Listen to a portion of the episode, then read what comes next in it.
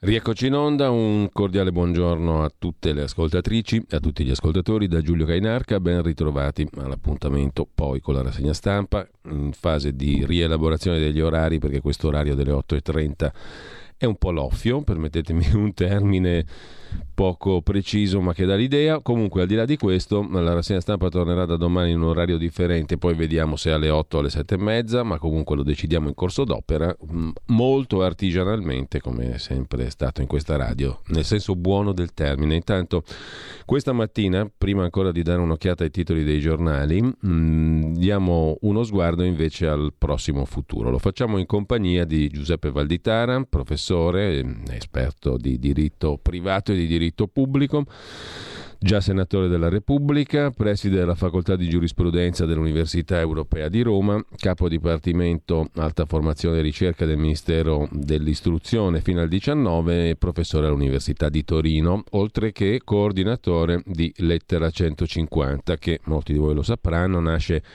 da un appello di 150 professori universitari all'epoca in favore della predisposizione di un piano di fuoriuscita in sicurezza dal blocco del paese per la questione Covid-19. Dopodiché, lettera 150, mh, mm, visto che riunisce appunto 150 professori universitari, ha prodotto anche e continua a produrre studi e proposte nei più vari campi. Tra le altre cose, eh, intanto do il benvenuto e il buongiorno al professor Valditara, grazie per essere con noi, professore. Buongiorno a voi, grazie a voi, grazie. Faccio in tempo anche a citare una cosa della quale parleremo poi in dettaglio quando uscirà il libro, il libro di cui mm, voglio dare qualche accenno, si intitola È l'Italia che vogliamo, il manifesto della Lega per governare il Paese. L'uscita è per il 6 settembre ne parleremo a tempo debito. Mm, Giuseppe Valditara con Alessandro Amadori sono gli autori del libro, con prefazione di Matteo Salvini. Avremo modo poi dal 6 al 25, alla data del voto, anche di entrare, credo, professore, molto dettagliatamente nel libro. Mm, peraltro, anticipiamo l'uscita di questo libro che mh, mm, entra a pieno titolo nella questione dei programmi, del che fare, della campagna elettorale, ovviamente e anche del post, cioè della fase di governo, cosa sarebbe necessario fare per questo benedetto paese. Eh, anticipiamo tutto ciò con una riflessione generale, professore, se lei mi consente. Mm, lei è intervenuto anche recentemente mm, sulla questione mm, della campagna elettorale, occupandosi da ultimo di istruzione, di tasse di Carlo Calenda e del suo partito, che tra l'altro sono anche i titoli, mh, mm, è la questione che, ha, che, viene riassunta nei titoli oggi di apertura delle prime pagine dei quotidiani. Allora, professore, prendiamola un po' alla larga e sfruttando la sua esperienza politica, ma anche costituzionale, giuridica, lei tra l'altro è stato anche uno dei, degli studiosi più fini del tema del federalismo che in qualche modo si è riaffacciato anche in questa campagna elettorale vedremo poi se prenderà ancora più corpo da qui al voto. Comunque, mh, più in generale possibile le chiedo che tipo di campagna elettorale secondo lei si sta profilando. Mh? È nata a luglio eh, in maniera un po' improvvisa per alcuni, eh, si dipana in pieno agosto. Mm, con questa radio e in questa radio sentiremo le voci anche da nord a sud dei cittadini comuni presi per strada, per quanto possa valere, però questo è un piccolo termometro. Mm, lei dal suo punto di vista cosa sta osservando, professore? Siamo in una campagna elettorale di che tipo? Lo chiedo allo studioso, ma, anche al politico, naturalmente. Certo, ma innanzitutto una campagna elettorale che è partita molto male, devo dire è partita con un'aggressione, è partita eh, con degli insulti, mm, è partita con delle fake news, cioè è partita con eh, una parte politica, e cioè la sinistra, che probabilmente eh, si eh, aspettava o non si aspettava eh, un, un, contesto di questo tipo, che ah, un programma, perché eh, io non ho ancora sentito parlare di proposte concrete, poi verremo anche alle proposte di mm. Calenda, eh, e che non ha avuto altro eh, argomento che eh, insultare putinisti, fascisti, pericolo. Eh, ecco, tutto questo lo trovo abbastanza eh, stucchevole, lo trovo anche in fondo in contrasto proprio con quei principi che invece vengono eh, declamati proprio da una certa sinistra eh, penso per esempio al principio di solidarietà politica eh, che dovrebbe in qualche modo, eh, che è fissato nella nostra Costituzione, che dovrebbe in qualche modo ispirare tutte le forze che appartengono all'arco costituzionale. E cioè sostanzialmente eh, un principio che non delegittima l'avversario, che lo combatte, per carità, lo combatte eh, sui temi concreti, eh, che fa una eh, polemica anche forte, eh, perché eh, ovviamente la politica vive di polemiche e vive di proposte ma che non delegittima chi in un domani eh, potrebbe governare il Paese oppure eh, potrebbe rappresentare una opposizione eh, assolutamente democratica. Ecco, eh, un concetto come quello che si è visto e purtroppo si è anche letto su alcuni importanti giornali è qualcosa che non fa onore eh, ad una certa politica italiana e anche ad una certa stampa italiana. Questi, eh, questa è la, è la, prima precisazione che mi sentivo di fare. Poi c'è il sì. tema eh, assolutamente conseguente, cioè il fatto che manca eh, da parte delle forze cosiddette progressiste una vera proposta politica eh, che non sia qualche volta un vago richiamo all'agenda Draghi, che tra l'altro lo stesso Draghi in qualche modo eh, ha smentito, eh, e, però eh, ovviamente non, si può, eh, non, ci si può richiamare all'agenda Draghi quando il, il PD imbarca eh, chi ha sempre votato contro eh, la fiducia a Draghi.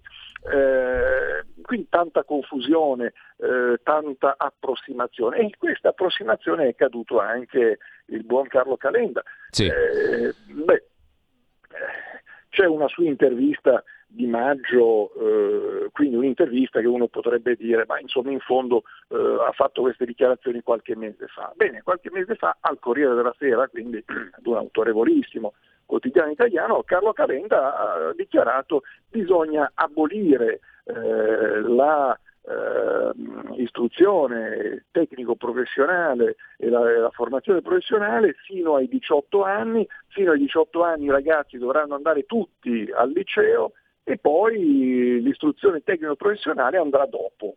Ecco, questo vuol dire distruggere distruggere l'impianto produttivo eh, italiano. Eh, sono proprio gli imprenditori che chiedono invece alla politica di rafforzare il canale dell'istruzione tecnico-professionale che oggi in Italia è debole, pensiamo che questo canale coinvolge in Germania 900.000 ragazzi, cioè è, è veramente impressionante l'ingenuità, la superficialità con cui Carlo Calenda ha affrontato un tema che invece andrebbe eh, studiato, andrebbe eh, affrontato in, in, termini completamente opposti rispetto a quelli da lui lanciati. Poi invece, eh, questo è di qualche giorno sì. fa, uno scivolone eh, sempre al Corriere della Sera, e fra l'altro devo dire anche che mi stupisce che questi grandi quotidiani eh, non rilevino l'ingenuità o l'inconsistenza di certe proposte. Lui ha dichiarato, beh, ci vuole eh, uno shock eh, forte, bisogna abbassare le tasse sul lavoro e sulle imprese, ci vogliono quindi 40 miliardi di euro per abbassare le tasse su imprese e sul lavoro, e qui siamo tutti d'accordo per carità. Sì. Eh, dice però io a differenza delle altre forze politiche eh, ho il coraggio eh, e la onestà di indicare come intendo trovare i soldi. E allora lancia una microtassa, testualmente, dello 0,1% su tutte le transazioni digitali. Ora le transazioni digitali sono le transazioni elettroniche, no? sì. quelle che eh, facciamo tutti i giorni, no? eh, post, eccetera, eccetera. Eh, ora, per raccogliere 40 miliardi eh, con una microtassa dello 0,1% vorrebbe dire avere un imponibile di 40 mila miliardi. Peccato che il PIL italiano sia di 1700 miliardi, già questo sta a, dimostra- eh, sta a dimostrare della velleità proprio de- della sostanziale inconsistenza della proposta. Poi però eh, se andiamo a guardare per esempio uno studio del Politecnico di Milano, eh, sappiamo che il, eh, l'ammontare complessivo delle transazioni digitali è di 327 miliardi cifra importante, eh, sia ben chiaro, ma lo 0,1% da 320 milioni. Sì, Ora, io ho fatto due calcoli. Eh, per eh, quel piccolissimo aumento a favore eh, degli stipendi deciso dal governo Draghi, eh, che per uno stipendio di 1000 euro al mese significherà 10 euro lordi al mese in busta paga in più, sono stati stanziati 820 milioni di euro.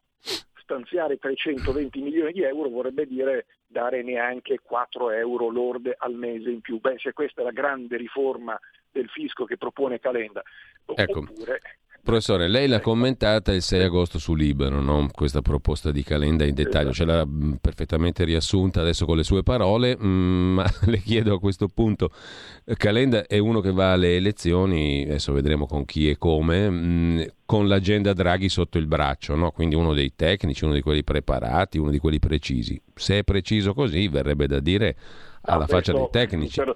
Mi, mi, mi, perdoni, questo è veramente proprio, anzi sono due scivoloni eh, colossali, non ho mai sentito, ma francamente non ho mai sentito nessun politico eh, fare delle proposte eh, così eh, inconsistenti su temi fra l'altro strategici. Cioè, ecco, però questa cosa mi offre, professore, il destro di farle una domanda, perché, mm, perché Calenda diventa così importante? Stavo dicendo prima, oggi i quotidiani aprono sul fatto che abbia già rotto e via dicendo. Allora, la domanda più generale, strutturale che mi viene da farle è questa. Calenda è importante perché anche il suo X di voti, il 2, il 3, il 4, il 5, quello che sarà per cento diventa importante o Calenda è importante perché rappresenta in qualche modo mm, l'agenda Draghi, quindi mi viene da dire Draghi eh, sarà ancora importante in qualche modo in forma diretta o indiretta. L'agenda Draghi ce l'avremo ancora mm, diciamo così sul tavolo dopo queste elezioni, secondo lei o no? Inteso come il famoso pilota automatico, i condizionamenti che vengono da sopra, quindi noi discuteremo per due mesi di cosa si può fare, di cosa non si può fare, ma quando chiunque andrà al governo dovrà fare quello che si deve fare, che l'agenda Draghi riassume, che il pilota automatico riassume, l'Europa, i condizionamenti e via dicendo. Um, due cose diverse mi rendo conto. Allora, siamo liberi, punto primo, e secondo, eh, questo qui è un sistema proporzionale nel quale conta anche il calenda di turno per cui bisogna tenerselo buono, o stiamo tornando, come qualcuno dice, a un qualcosa di simile al maggioritario e ai due poli? La legge elettorale non credo che possa indurre a pensare totalmente in chiave o di qua o di là, mm, centrodestra, centrosinistra. Però mm, lascio a lei l'analisi ovviamente. Ma innanzitutto noi siamo liberi se lo vogliamo, perché non abbiamo catene, eh, semmai ce le possiamo autoimporre. Eh, anche quelle che ci lancia l'Europa sono raccomandazioni, mm. poi dopodiché sia ben chiaro, l'Europa i suoi soldi li attribuisce, i suoi soldi, i nostri soldi, eh, perché l'Europa attribuisce i soldi ai cittadini europei, eh, li attribuisce sulla base della contrattazione, sulla base di... Ma proprio per fare un esempio molto concreto, eh, l'Europa chiede un potenziamento dell'istruzione tecnico-professionale ed è questa per esempio la proposta della Lega e questa fra l'altro noi nel libro eh, approfondiremo anche questo tema. Eh, se uno va a dire noi vogliamo abolire l'istruzione tecnico-professionale, eh, l'Europa eh, fa un bel saluto e dice caro amico i soldi per la scuola non te li do. Eh, quindi poi eh, anche il discorso della tassazione, per esempio, no? si dice tanto eh, il discorso della patrimoniale piuttosto che... Beh, eh, nelle famose raccomandazioni, innanzitutto l'Europa non ha detto che eh, occorre, si deve, si deve fare necessariamente una patrimoniale, eh, ma ha detto anche una cosa che noi ci dimentichiamo, o meno che, che, la politica italiana si dimentica, e cioè ha detto che c'è una distanza eh, esagerata fra le aliquote marginali del nostro sistema fiscale, che bisogna ridurla, e sa cosa vuol dire ridurre la distanza fra le aliquote marginali? Avviarsi verso una forma di flat tax, banalmente. Quindi l'Europa in qualche modo ha legittimato una flat tax. Eh, quanto alla patrimoniale, eh, beh, eh, in realtà qua eh, nessuno ci obbliga a fare una patrimoniale eh, è semmai la volontà eh, della sinistra, dei 5 Stelle, di quel mondo eh, che vede sempre la proprietà privata come qualcosa di fastidioso perché in, in fondo c'è sempre lo sfruttamento. E allora ecco che eh, la patrimoniale salta fuori, poi ci sono, è vero, ci sono anche eh, il Fondo Monetario Internazionale, c'è la stessa Commissione Europea che in qualche modo eh, eh dire, lancia il sasso e spera che qualcuno poi ci abbocchi. E, e questo è vero, eh, c'è stata una battaglia della Lega eh, molto forte che ha impedito per esempio la, la nuova valutazione degli estimi catastali, eh, l'adeguamento ai valori di mercato degli estimi catastali, che avrebbe significato una stangata, proprio noi di lettera 150 avevamo mm. calcolato 1400 euro in più eh, a carico di ogni eh, proprietario immobiliare, in media ovviamente, in media. Quindi questo è, l'Europa eh, eh, suggerisce e poi dopo spetta in qualche modo a noi trovare delle soluzioni eh, che siano più o meno rispettose degli interessi degli italiani. E l'altro tema, sì. perché viene gonfiato Calenda? Beh, Calenda viene gonfiato perché si sperava eh, che potesse rappresentare, lo ha detto bene Letta, no? ha parlato di eh, calamita, mi sembra che abbia usato questo termine. Eh, Calenda è una calamita per attrarre i voti degli elettori di centrodestra. Una volta si parlava di specchietto per le allodole, no? eh, quindi serve per attirare eh, quegli elettori eh, che in qualche modo possono poi contribuire alla vittoria del centro-sinistra. Mm. Uh, quindi il calendario è stato pompato per questo, per trovare qualcuno, ovviamente non può farlo il PD, non può svolgere il PD questo ruolo, no? non può svolgere il PD che è quello della patrimoniale, la prima cosa che ha proposto Letta eh, in questa sua confusa campagna elettorale è stata una patrimoniale. Eh, quindi non, eh, di certo il PD non è attrattivo verso il ceto medio, invece un uomo che in qualche modo si può presentare come liberale, eccetera, potrebbe, avrebbe potuto in qualche modo eh, attirare in quel campo voti moderati. Ecco allora il significato, no? è abbastanza semplice, il significato de, di questo pompaggio sì. di, di, calenda quasi così. Ecco, ma secondo lei, professore, siamo in un'ottica tendenzialmente proporzionalistica o maggioritaria? Cioè eh, io vado a votare e se voto di qui o voto di là, eh, voto diciamo in maniera tale che vinca qualcuno chiaramente o ci ritroveremo di nuovo con un Presidente della Repubblica che deve estrarre il coniglio dal cilindro e non si sa quale coniglio se non uh, un altro rispetto a quello indicato dagli elettori maggioritariamente. Ma a me sembra che ci sia un centrodestra molto compatto che sui grandi principi e, e sulle grandi riforme eh, la pensa unitariamente. Eh, io sono abbastanza eh, convinto che il 26 di, di, di settembre eh, cioè, eh, dopo all'indomani delle elezioni noi avremo eh, una netta maggioranza di centrodestra, però non bisogna neanche mm. dare troppo per scontato tutto questo, eh, perché poi il rischio che gli elettori si rilassino e non vadano a votare, eh. quindi eh, facciamo attenzione, sono elezioni molto molto importanti, sappiamo qual è la proposta dell'altra parte politica, eh, sappiamo che c'è sostanzialmente un'apertura sui temi dell'immigrazione, eh, un'apertura molto, molto forte, anche molto preoccupante, poi se vuole parleremo anche delle due scuole. Eh, sappiamo che c'è eh, il tema di questa ipersetazione dei diritti eh, che rischia questa sì veramente di eh, cancellare eh, i diritti di opinione, che rischia di cancellare i diritti alla salute per esempio. Ehm, e poi c'è il rischio della stangata, della patrimoniale. No? Mm il PD lo ha già detto, lo ha detto molto chiaro. Eh, quindi sappiamo che cosa ci aspetta, eh, bisogna mobilitarsi, ma eh, mi sembra che il quadro politico che può uscire sia abbastanza chiaro.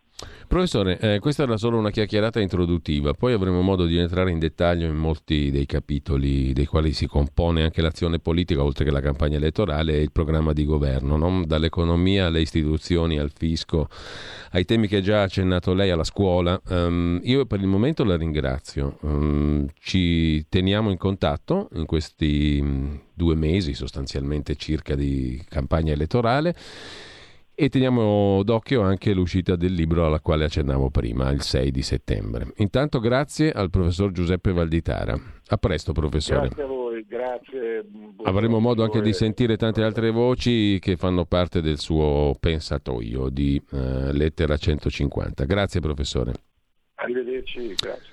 Allora, adesso facciamo un piccolo stacco e poi andiamo canonicamente alla rassegna stampa, che io direi a questo punto mm, domani mattina la facciamo alle sette e mezza e tagliamo corto perché altrimenti si instaurano dei perversi meccanismi mentali e si instaura anche un certo clima di lassismo che non può funzionare. Siamo in campagna elettorale, bisogna essere svegli, attivi, reattivi. 7.30, domani mattina ci troviamo alle 7.30 e fine della favola estiva. Thank you.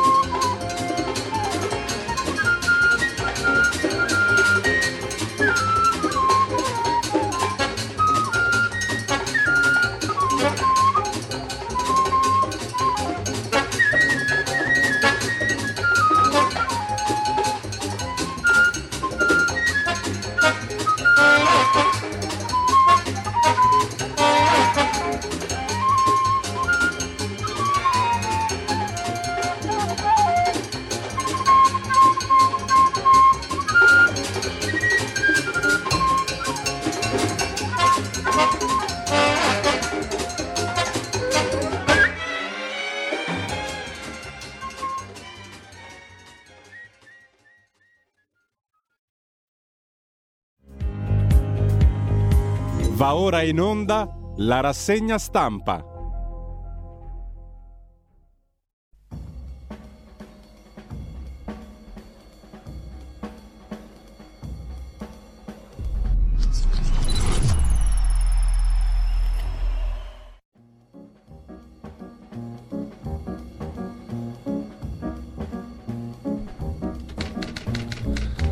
Rieccoci qua, abbiamo ascoltato un pezzo di Axel Stordal, niente po', po di meno, Cyprus Cyprus, Cipro, insomma 1959.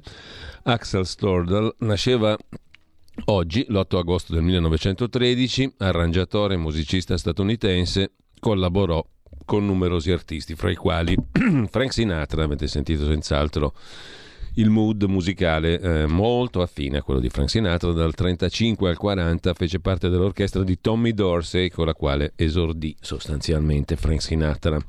Per cui stamattina, grazie a Federico Borsari in regia, che, mm, al quale è stata delegata la scelta dei compleanni musicali, ascolteremo qualcosa di Axel Stordal e intanto, tra poco, tra pochissimo, sarà con noi Riccardo Molinari, capogruppo uscente della Lega alla Camera. Nel frattempo vi chiedo, chiedo a voi quale eh, possa essere l'orario migliore per la rassegna stampa a partire da domani. vi piace di più, siete più comodi. Nel mese di agosto siamo un po' tutti più rilassati. Negli anni scorsi mi pare che andassimo in onda alle 8.30 o alle 8, mi ricordo più. Covid-19 ha portato via la memoria a breve e medio raggio nel passato, quindi non mi ricordo se erano le 8 o le 8 e mezza. Sta di fatto che adesso ve lo chiedo, facciamola corta, vi trovate più comodi con la rassegna stampa alle 7.30 o alle 8 o alle 8.30, non lo so. Eh, per me va benissimo anche alle 7.30. Fate voi, fatemelo sapere tramite il WhatsApp 346 6427 756. Vi chiedo un sondaggio rapido. Scrivetelo voi da domani a che ora volete ascoltare la rassegna stampa.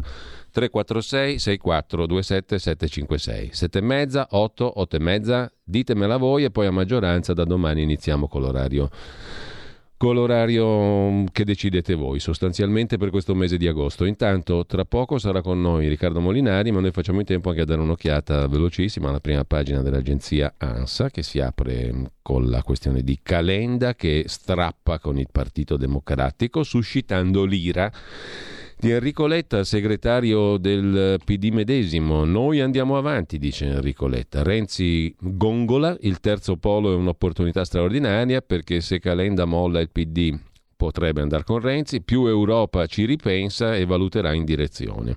Ma per Emma Bonino mm, Calenda non è stato serio a cambiare opinione. Dopo l'intesa tra PD, Sinistra, Verdi e Di Maio, il leader di Azione va in tv, oggi mi trovo a fianco a persone che hanno votato 54 volte la sfiducia a Draghi, mi sono un po' perso. Il, calenda, um, il, calendario, diciamo così, il calendario è l'argomento del giorno, cioè cosa fa Calenda. Intanto, secondo titolo, Cina, proseguono le manovre militari intorno a Taiwan. Pechino aveva inizialmente indicato, scrive l'ANSA, un periodo di manovre dal 4 al 7 agosto in risposta alla visita a Taipei, a Taiwan, della speaker americana, la Presidente della Camera Nancy Pelosi.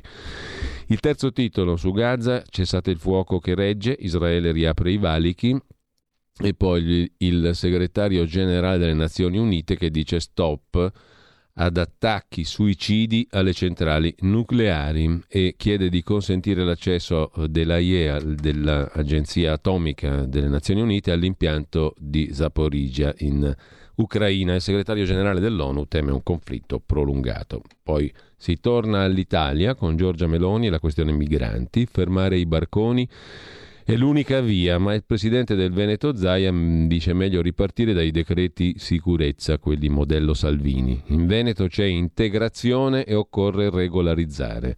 Su Palazzo Chigi vinciamo le elezioni, dice Zaia, poi capiremo chi fa il premier. Per le liste da presentare al voto necessarie 36.000 firme e c'è tempo fino al 20 agosto. Sono esentati i partiti che avevano gruppi parlamentari al dicembre del 2021. Qualcuno osserva che la regola non è tanto democratica. Mentre c'è il via libera del Senato degli Stati Uniti al piano su clima e tasse, scrive ancora l'agenzia ANSA e poi di nuovo si torna alla cronaca, dottoressa presa a bastonate al pronto soccorso di Mantova, nei mesi scorsi un altro paziente le aveva sferrato un pugno, mentre torna l'acqua a Courmayeur, l'acquedotto è stato riparato e ehm, sempre dalla prima pagina Dell'agenzia ANSA, sempre la cronaca nera, un anziano uccide la moglie a bastonate a Venaria nel Torinese. L'allarme dato dai vicini, insegue la moglie dopo la lite le spara, è stato arrestato. Ancora i bollettini Covid, tasso al 16%, il maltempo in Nord Italia, cade un albero, una vittima. Courmayeur ancora senza acqua, ma in realtà, eh, come abbiamo visto, l'acqua è tornata, quindi l'agenzia ANSA si deve mettere d'accordo nella sua prima pagina, ovviamente, e ehm, poi c'è lo sport, la Serie A che scalda i motori e via dicendo. Intanto ci fermiamo e, mh, mm, come vi dicevo poco fa, eh, tra poco con noi Riccardo Molinari.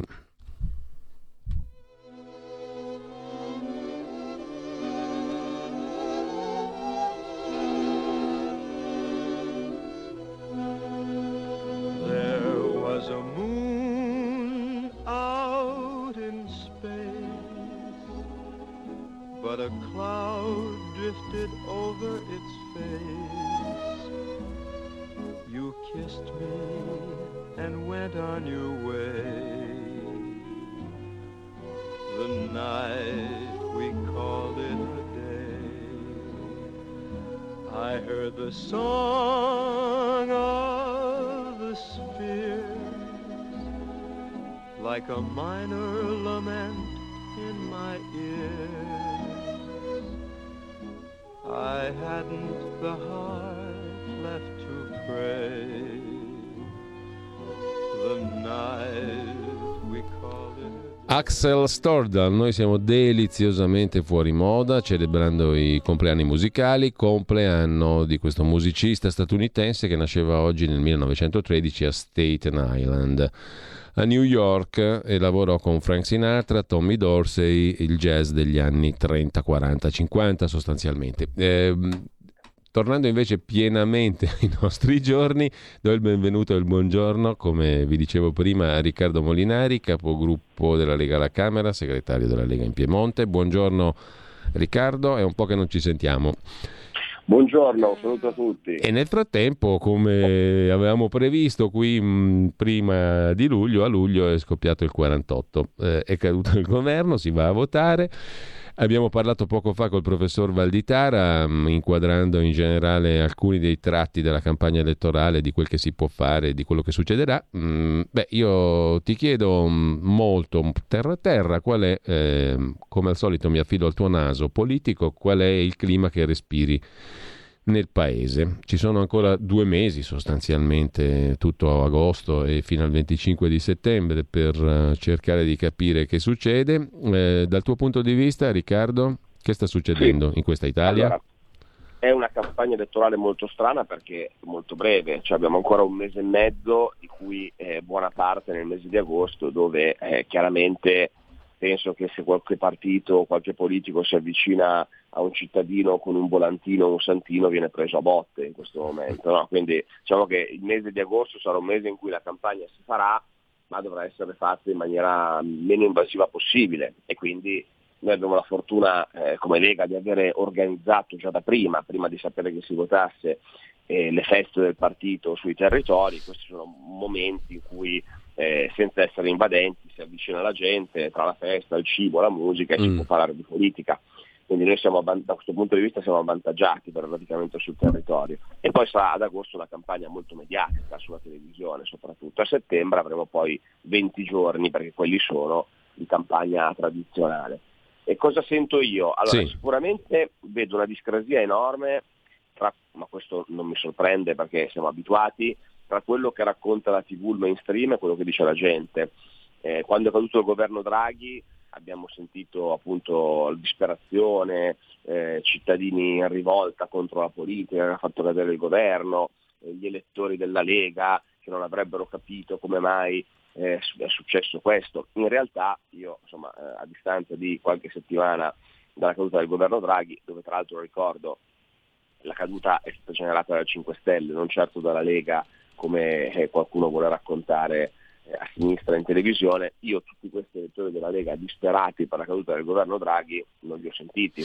Quindi ogni giorno diciamo che sentiamo raccontare una favola in televisione che nella realtà io non percepisco proprio, anzi come abbiamo già avuto modo di dirci, eh, dal mio punto di vista il brutto risultato delle amministrative in tutta Italia per la Lega è stato dettato molto dal fatto che tanti nostri elettori non capivano o non digerivano la Lega nel governo Draghi.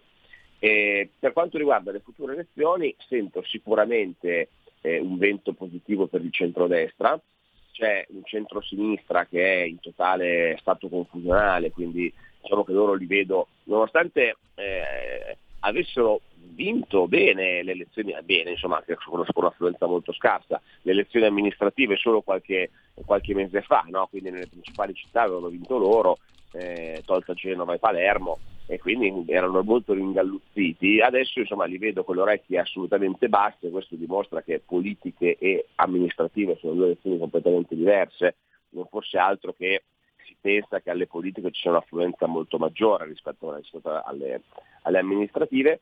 E nel campo nostro vedo appunto eh, un grande entusiasmo, insomma una certezza che vinca il centrodestra, però percepisco che e questo diciamo, un po' deve preoccuparci, nel voto libero di centrodestra sento molti che sono orientati a votare Fratelli d'Italia. E quindi penso che il nostro lavoro, soprattutto al nord, debba essere quello, eh, in leale competizione con gli amici di Fratelli d'Italia, di spiegare al nostro elettorato storico che risiede nelle regioni dove tradizionalmente la Lega è nata, spiegare che la, la, la battaglia non è solo tra Meloni e Letta, come la TV vuole raccontare, ma che il centrodestra è un centrodestra composito e che c'è chi come la Lega in questi anni ha saputo dimostrare anche di saper fare le cose che promette, penso ai decreti di sicurezza, alla quota 100, alla flat tax, e che soprattutto eh, la Lega è un partito che è radicato sul territorio da 30 anni, eh, insomma diciamo che dovendo scegliere forse avere a Roma una forza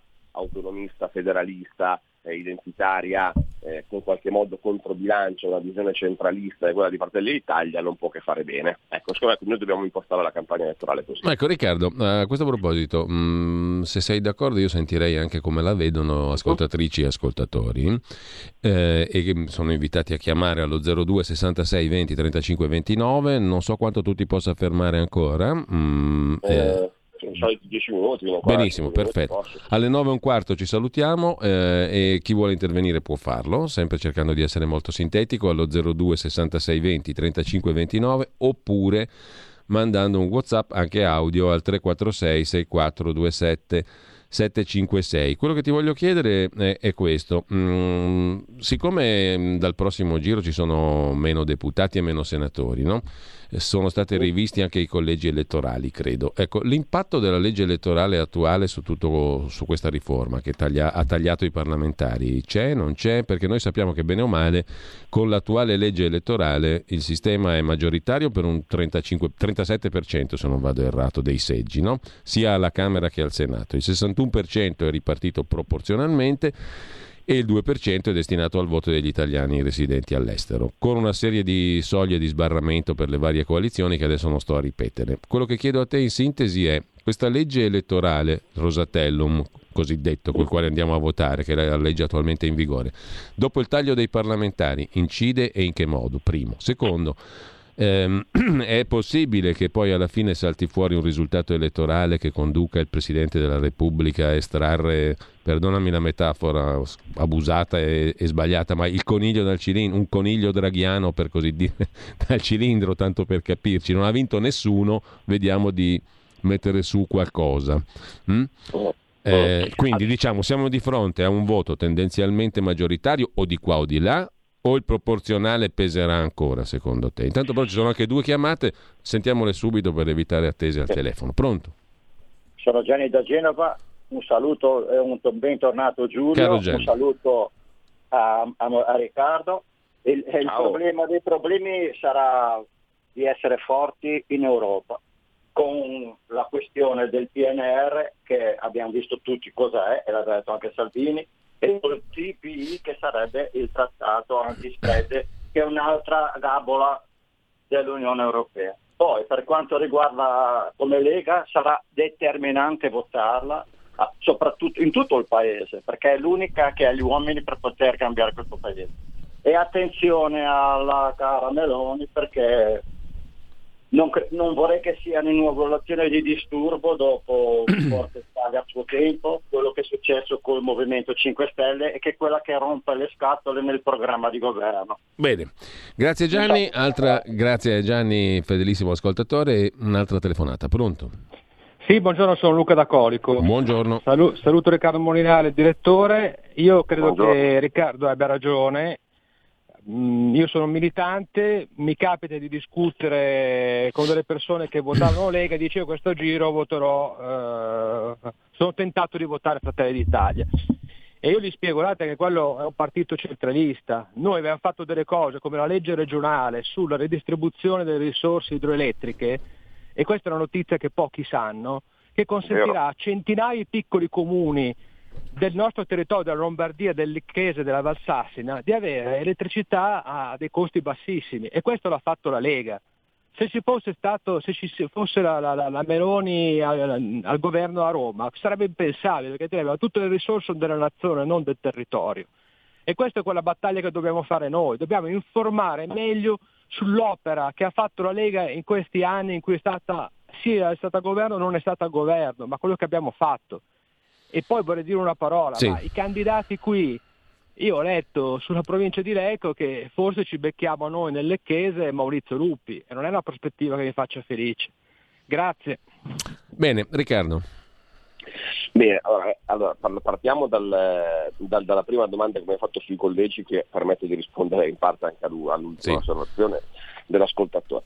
Allora, il sistema non cambia rispetto al giro passato, eh, quindi è sempre un terzo di maggioritario e due terzi di proporzionale, quindi il proporzionale incide di più come numero di eletti, ma è chiaro che il meccanismo maggioritario, essendo un meccanismo mm. dove eh, sul collegio la coalizione che vince con un voto in più dell'altra fa l'eletto, il maggioritario diventa determinante perché è quello che ti dà diciamo, un premio di maggioranza. Ecco, se nel proporzionale eh, sì, i numeri, le differenze ci saranno tra centro-destra e centro-sinistra, ma saranno diciamo, meno rilevanti perché appunto il voto è proporzionale, quello che farà la differenza sarà chi si accaparrerà il maggior numero di collegi maggioritari. E quindi questo è il meccanismo.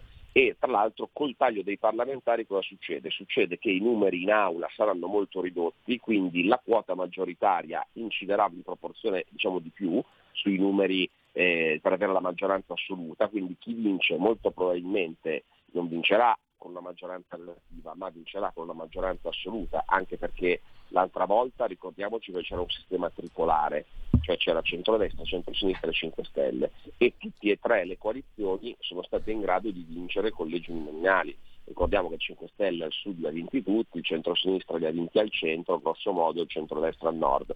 Stavolta la situazione è diversa, cioè stavolta è vero che eh, ci sono più poli, perché c'è centro-destra e centro-sinistra, poi forse ci sarà questo polo di centro, Renzi, Calenda e il, il 5 Stelle che si gioca la partita all'estrema sinistra, ma è chiaro che i collegi saranno tutti vinti o dal centro-destra o dal centro-sinistra, a meno che insomma in questo mese e mezzo non capiti qualcosa di rivoluzionario. E quindi questo polarizza molto, polarizza molto su chi avrà diciamo, la maggioranza dei parlamentari e quindi su chi potrà avere un mandato da Mattarella e, e, chi vincerà probabilmente avrà la maggioranza assoluta dei seggi, quindi insomma non credo che il Presidente potrà inventarsi figure di mediazione, mm. chi vince dovrebbe vincere in modo netto questa volta.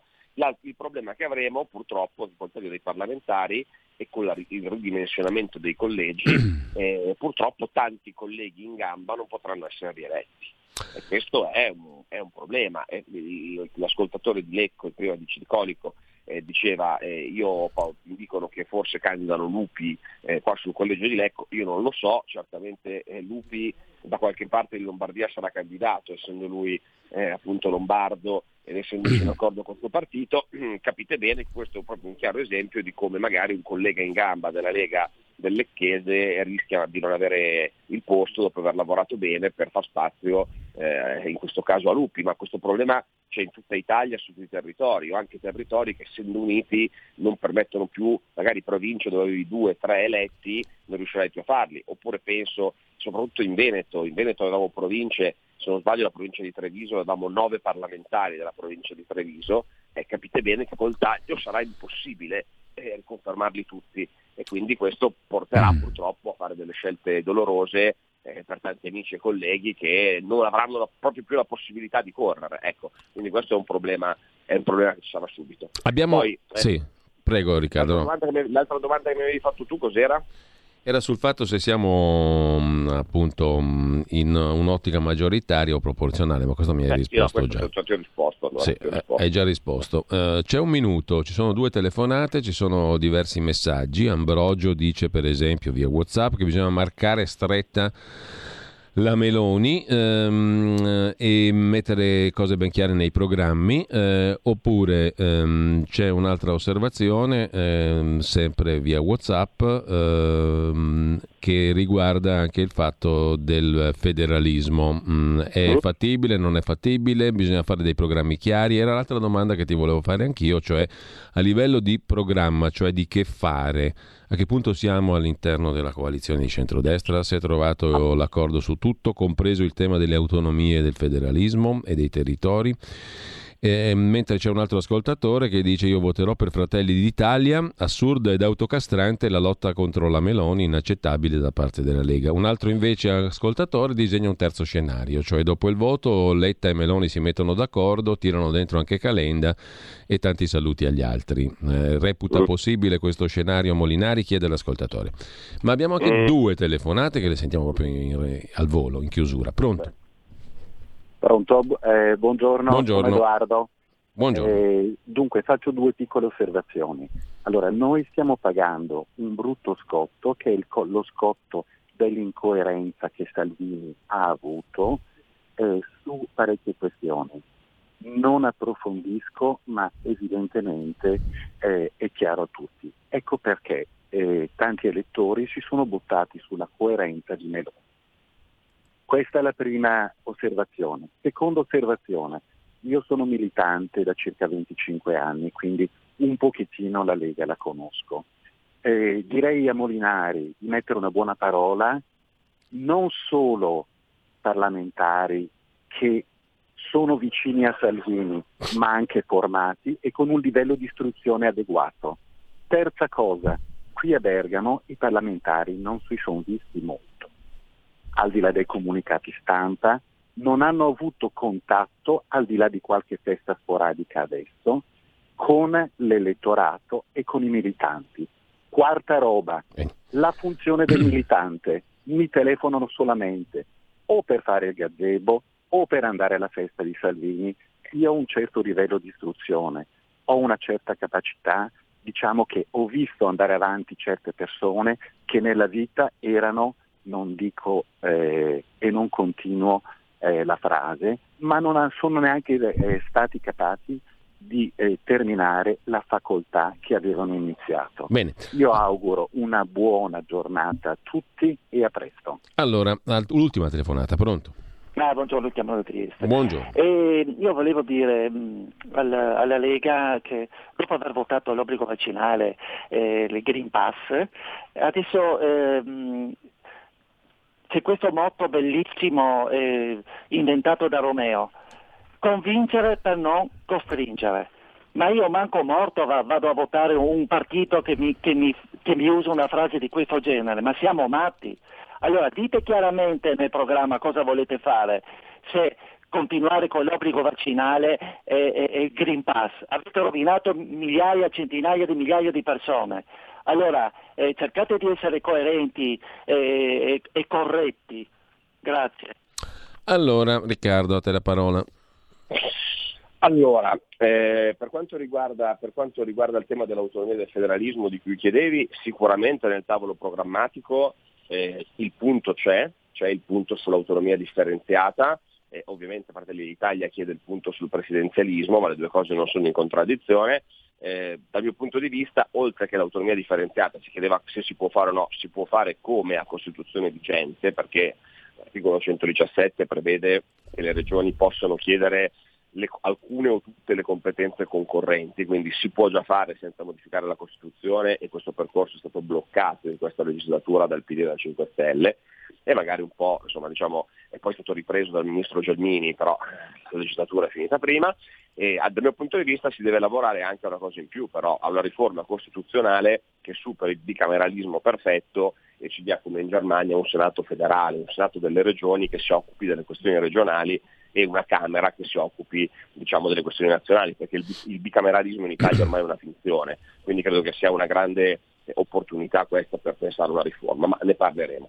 Poi per quanto riguarda il tema della Meloni, nessuno attacca la Meloni, cioè, a dire il vero sono loro che da quattro anni attaccano noi e in questo modo hanno preso i voti e noi in maniera diciamo zen abbiamo subito senza mai rispondere nel nome dell'alleanza, visto che eravamo il partito più grande dell'alleanza per tenere tutti insieme. Quindi non ribaltiamo la realtà, noi non attacchiamo nessuno. Detto questo, non si chiede alla Lega di diventare la destra della fiamma tricolore o un partito che rinnega le sue radici eh, territoriali, autonomiste e federaliste. Loro sono la destra, noi siamo alleati del centrodestra, ma con una storia completamente diversa e credo che in campagna elettorale sia giusto rivendicarla per far capire che tra di noi e loro pur nell'alleanza ci sono delle differenze, se no saremmo lo stesso partito, quindi questo non mi sembra attaccare.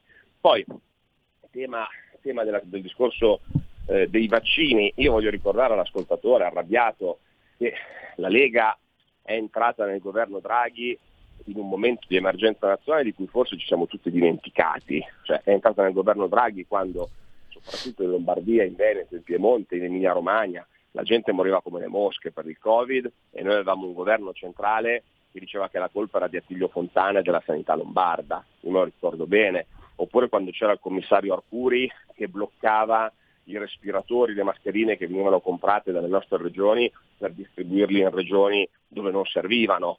Cioè, questa era la situazione.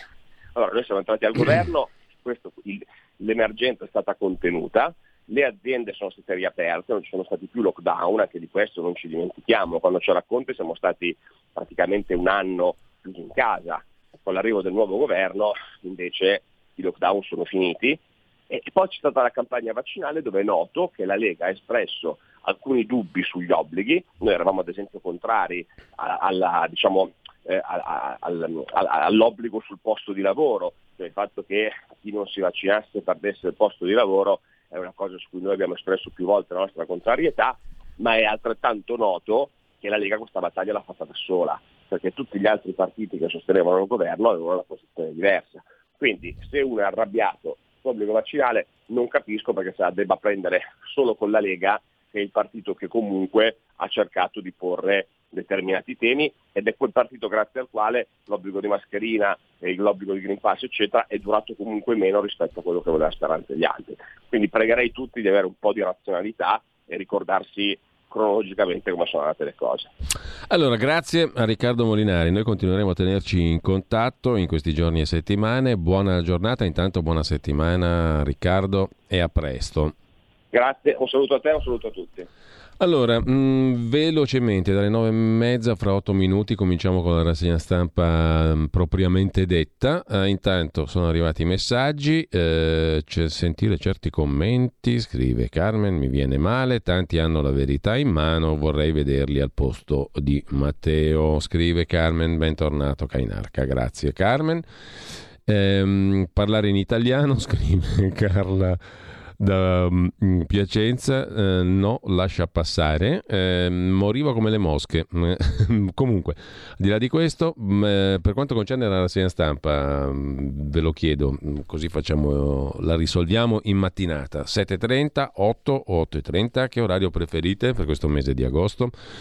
Mi sono anche tesserato, scrive Francesco, bentornati.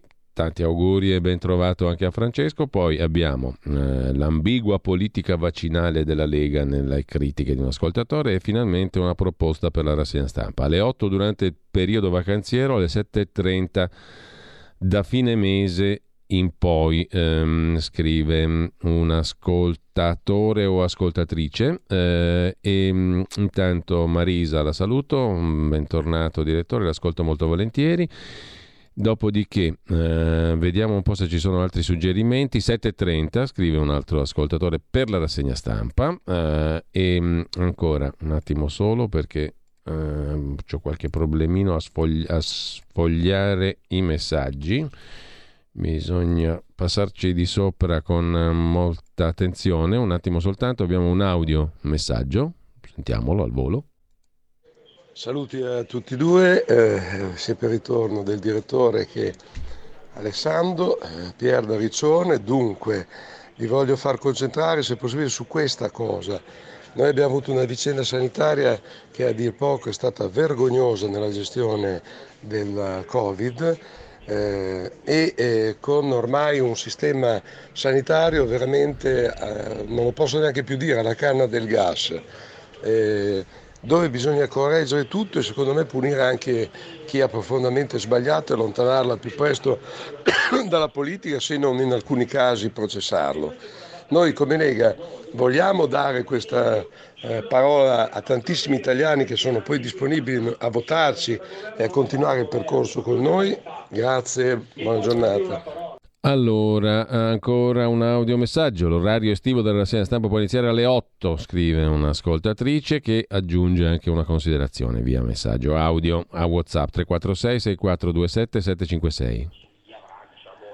sono praticamente due anni che stanno cercando di far rendere Salvini antipatico non solo alla sinistra, che lì non c'è problema, ma bensì a, anche alle persone di destra e molti della Lega hanno abboccato a questo giochetto ed è per questo che magari decideranno di votare la Meloni.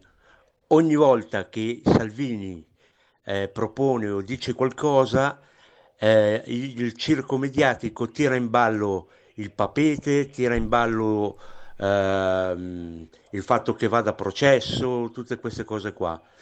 Questo qua serve solo a spostare voti o verso sinistra o verso la Meloni. E la rassegna stampa alle 8, dice il nostro ascoltatore. Allora, alle 8 sarebbe un giusto compromesso, scrive Ambrogio. Eh, e mh, mm, ancora vediamo tra i messaggi. 7.30, sono un conservatore, Giovanni da Savona per l'orario della rassegna stampa. Uh, Lorenzo 19.9 mm, lo saluto, a che ora la mettiamo la rassegna stampa lo chiedo anche a lui.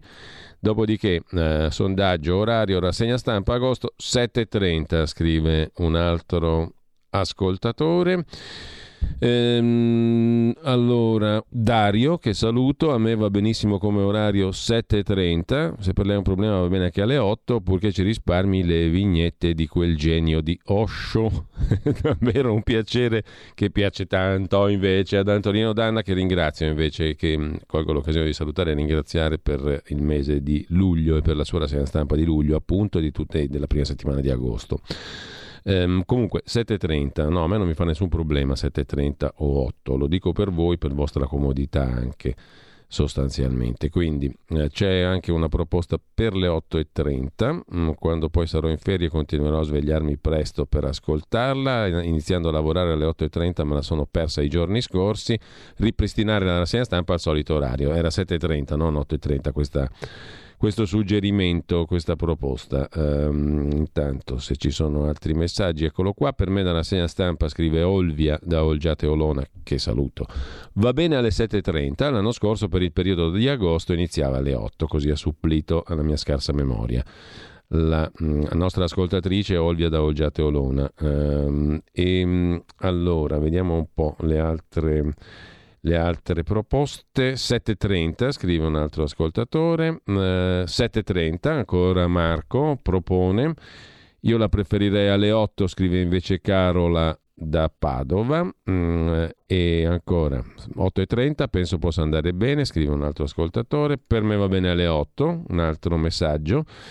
Eh, la rassegna stampa va bene alle 7.30. 7.30, secondo me, però, interviste più corte, più partecipazione degli ascoltatori, scrive Pietro. Anche loro interventi brevi, altrimenti stancano. Mio personale parere. E poi Pina, Monza e Brianza. Riguardo l'inizio della rassegna stampa, sarebbe meglio 7.30. Dopo, se si è in vacanza, si va in spiaggia. Mm, preferirei la rassegna stampa alle 7.30 Troppo tardi le 8.30 scrive Lucia, su questo sono d'accordo anch'io a dire la verità, quindi direi, però anche voi mi sembra che stiate optando per le 7.30 o per le 8. Per agosto alle 8 può andare, per favore no alle 8.30, scrive un altro ascoltatore. Per me alle 7.30 va benissimo Angelo da Parre, Bergamo, altrimenti ci portiamo su altre sapete il risultato. Allora, la sera stampa alle 7.30, scrive un altro ascoltatore, mi pare che alle 8 per agosto. Allora facciamo la corta, facciamo le 7.30 e chiuso. Discorso. Da domani mattina la rassegna stampa va in onda alle 7.30, non ci sono vie di mezzo.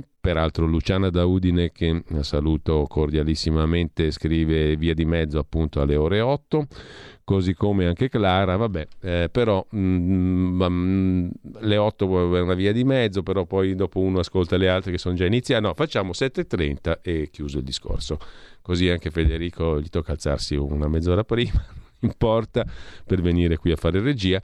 7.30. Da domani mattina la rassegna stampa va in onda alle 7.30 punto. Quindi segnatevelo, uh, ditelo agli amici, alle amiche, agli ascoltatori, ascoltatrici, eccetera, eccetera. Andiamo in onda alle 7.30. C'è una quantità di messaggi. Adesso prima, no, prima sono già le 9.30, quindi ci fermiamo un attimo.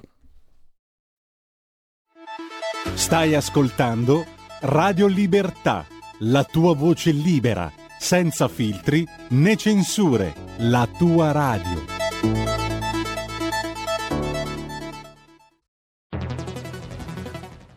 La radio è sempre di più ovunque. Io la radio la ascolto in auto con tutti i nuovi programmi, perché ho la radio DAB. E tu? Io al lavoro ascolto la radio dal mio computer. E tu? Io a casa l'ascolto dalla mia TV. E tu? Io l'ascolto dal mio telefonino, con Radio Player, l'app delle radio italiane. E tu? Io la radio l'ascolto con lo smart speaker. Oggi 35 milioni di italiani ascoltano la radio così. E tu? La radio, ovunque, sempre di più. Anche Radio Libertà è su Radio Player Italia.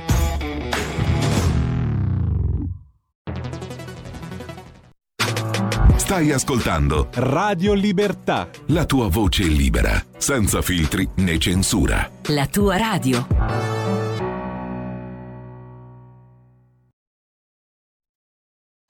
Un nuovo modo per sostenere la tua radio. Visita radiolibertà.net. Ti basta un clic e potrai versare il tuo contributo volontario direttamente online. Potrai donare con ogni tipo di carta di credito, anche prepagata. Ti aspettiamo online su radiolibertà.net. Sostieni la tua radio con il tuo contributo volontario. Radio Libertà. La tua radio. Diamo voce alla nostra gente.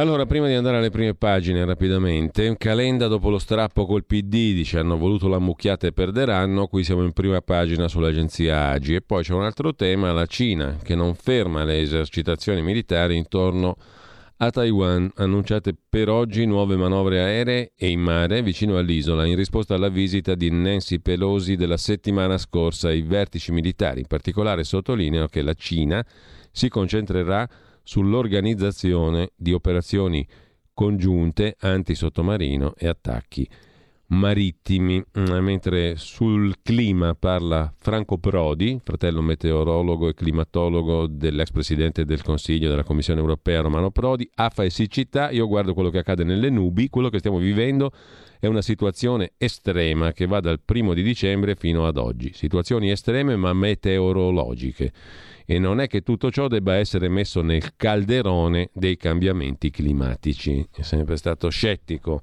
sulla portata colossale storica dei cambiamenti climatici Franco Prodi. Mentre eh, sulla questione della politica ancora il centrodestra è alle prese con i collegi, abbiamo parlato prima con Riccardo Molinari anche di questo, non c'è spazio per un terzo polo, il patto tra i leader è quello di evitare attacchi reciproci per non dare un vantaggio agli avversari. Detto questo andiamo appunto a vedere adesso anche le prime pagine in senso stretto dei quotidiani di oggi. Il Corriere della Sera apre la sua prima pagina stamattina col ciclone Calenda sul centro-sinistra, rotto il patto col PD, Letta che dice potrà allearsi solo con se stesso, il Renzi invece intravede l'opportunità per il terzo polo. Scelta sofferta, ha detto Calenda, ma è una coalizione fatta per perdere. Della vedova più Europa Bonino dice noi invece rispettiamo l'intesa. Poi liste, accordi, nomi, come cambiano i giochi, cambiano le carte in tavola, nomi, accordi e liste di candidati. La lettera di Giorgia Meloni, non usiamo Marsinel per parlare dei migranti. Letta sarà Marsinel, un bel gesto, ma non usiamolo per parlare di migranti. Così in prima pagina, pagina 24, c'è la lettera della leader di Fratelli d'Italia. Non usiamo la tragedia in Belgio, nella quale persero la vita 262 minatori, 136 dei quali italiani, per parlare della situazione attuale. I migranti e Marsinel sono storie diverse. In base a un accordo, il Belgio si era impegnato a rifornirci di carbone in cambio di manovalanza per le miniere. Non è difficile notare come il quadro fosse radicalmente diverso da quello dell'attuale immigrazione verso l'Italia. Non utilizziamo la tragedia per paragoni impropri. Ancora in primo piano sul Corriere della Sera, poi ehm, e l'alluvioni lampo, frane in montagna, l'allarme resta alto, Courmayeur senza acqua l'ha recuperata stamani, la frana ha invaso due torrenti, danneggiato un ponte, interrotto l'acquedotto.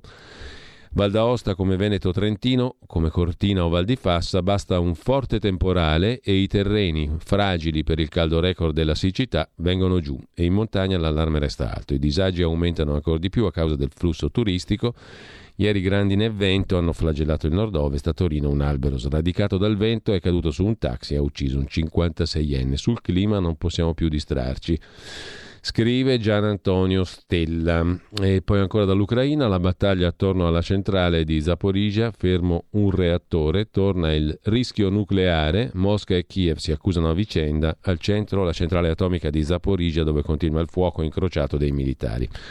A chiudere la prima pagina del Corriere della Sera, il 6 al Super Enalotto, il sogno del jackpot da 250 milioni. Il 6 continua a sfuggire e il jackpot del Super Enalotto ha raggiunto la cifra record di 250 milioni e 400 mila euro. È il più ricco di sempre, superando i 209 milioni erotti mm, di euro vinti a Lodi nel 2019. Domani l'estrazione. Si sogna il colpo grosso che può cambiare la vita. Con un avvertimento, le possibilità di centrare la sestina sono una su 622 milioni 614 mila erotti. Mentre dal Corriere della Sera passiamo a Repubblica, la Repubblica apre con una foto in bianco e nero di un pensoso Carlo Calenda, lo strappo, la scelta sofferta di Calenda, rompo col PD, non mi sento a mio agio. È alleato di se stesso, gli dice Enrico Letta. Bonino lascia azione e resta nell'alleanza. Mantengo la parola data, dice Emma Bonino. Cresce l'ipotesi di un terzo polo con Renzi. E Letta dice non mi ha detto nulla Carlo Calenda, ogni voto a lui aiuta Giorgia Meloni, questo è l'argomento di apertura anche della Repubblica, poi arriva a Monopoli la nave con olio e soia partita da Odessa. La stampa di Torino. Apertura con un'intervista a Enrico Letta che dice che da Calenda e Renzi viene fatto un regalo alla destra, se vincono Meloni e Salvini cambi devastanti alla Costituzione Movimento 5 Stelle, accordi chiusi, non cerco alleati. Bonino furiosa resta con il PD, Appendino si candida intanto al Parlamento e mm, Calenda appunto rompe il patto. L'intervista di Enrico Letta occupa le prime due pagine della stampa di Torino, intervistato da Annalisa Cuzzocrea, da Calenda un regalo alla destra, ha scambiato Twitter con la realtà, ora scateniamo la campagna del PD ragiona come se non conoscesse il funzionamento della legge elettorale, dice Letta di Calenda. Accordi chiusi, non cerco alleati. Con Salvini e Meloni cambi devastanti alla Costituzione. A destra si sono alleati subito perché Lega e Fratelli d'Italia e Forza Italia, chiedo scusa, si sono consegnati alla Meloni. Con loro l'Italia farà drammatici passi indietro. I 5 Stelle hanno la gravissima responsabilità della caduta di Draghi, dice ancora Enrico Letta. Questo ha sancito una rottura di rapporti insanabile. I sondaggi quando li guardo sono preoccupato fino a un certo punto, noi abbiamo il ruolo di partito guida a differenza degli altri, Matteo Renzi come Calenda non sa stare dentro un gioco di squadra, o comandano loro o portano via il pallone, non hanno strategia. L'agenda Draghi, la parola agenda porta male, dai tempi del governo Monti, togliamola dal tavolo, programma positivo, noi aggiungeremo più ambiente, più diritti, patto a sinistra. Calenda ha reso Fratoianni un totem, ingigantendo una questione inesistente perché aveva cambiato idea, così sulla stampa. Enrico Letta, poi dalla stampa di Torino, ancora in primo piano l'Italia al voto, la Falchera, quartiere nord di Torino, un tempo operaia di sinistra dei 5 Stelle, poi ammaliata adesso da Giorgia Meloni. La Falchera di Torino, una bancarella che vende verdura, una stracolma di caricabatterie per i telefonini, cavetti e lampadine. Il mercato è tutto lì. Al giovedì siamo a Falchera, periferia di Torino. Il resoconto e il reportage di Lodovico Poletto, magari lo vediamo dopo. Intanto l'Europa rinuncia a governare le guerre, eh, l'opinione di Massimo Cacciari, autore dell'articolo in prima pagina sulla stampa. C'è anche una signorina, Maria Tussar, che è Miss West Africa, ma vive e studia a Pavia da otto mesi grazie a una borsa di studio. È originaria del Gambia, stato africano appunto. Mi sono scoperta nera solo in Italia. Uso la bellezza contro i razzisti, dice Miss West Africa, intervistata appunto da la stampa eh, si è scoperta mh, nera solo in Italia per via del fatto che dice ho trovato certo tantissime persone eccezionali disponibili ma anche un'enorme quantità di pregiudizi che non credevo possibile in Italia. È una cosa insopportabile. In Italia il razzismo è insopportabile, dice Maria Tussar da Pavia, borsa di studio per giovani straniere, vive e studia lì, vittima di insulti e pregiudizi. In questo paese mi sono accorta di essere nera, dice la ragazza. E sempre dalla prima pagina mm, della stampa di Torino, il conto salato della siccità, dalle risaie a Piazza Affari. Quando il termometro ha superato i 40 gradi, 200 operai della Modine di Pocenia si sono fermati, tutti fuori e per qualche giorno la produzione è andata a singhiozzo. Nell'Italia assediata dal grande caldo, un pezzo di industria rischia di sbandare. Ci sono anche le zanzare affamate che portano il virus del Nilo, commentate da par suo dalla virologa Antonella Viola in prima pagina sulla stampa, che lasciamo per andare a vedere la prima pagina della verità e poi di Libero dove c'è un'intervista al nostro condirettore Alessandro Morelli che vediamo tra poco. Intanto la verità apre con gli effetti avversi del vaccino e l'appello di alcune vittime, noi rovinati dai vaccini. Ora vi chiediamo verità. Si chiamano Giovanni, Francesco, Michele, Toni e Giuseppe. Raccontano il loro dolore. Qualcuno ne risponda, chiedono. L'immunologo fraiese si candida, credo con eh, la lista di Paragone, Italexit, eccetera, per fare luce, dice lui. Subito una commissione di inchiesta. Un ricercatore rivela l'mRNA, i difetti di quel sistema erano noti a tutti. Di spalla c'è il pezzo di Patrizia Floderreiter sugli ospedali disumani. Anziano isolato da 15 giorni anche se non ha il Covid, anzi la Covid si dice al femminile, mi raccomando. Mentre sempre dalla prima pagina mm, della verità di stamani, oggi le comiche elettorali, una telenovela senza pudore, Calenda rompe il patto col PD, povero scendi Letta, Calenda, ridotto a zerbino, commenta Maurizio Belpietro.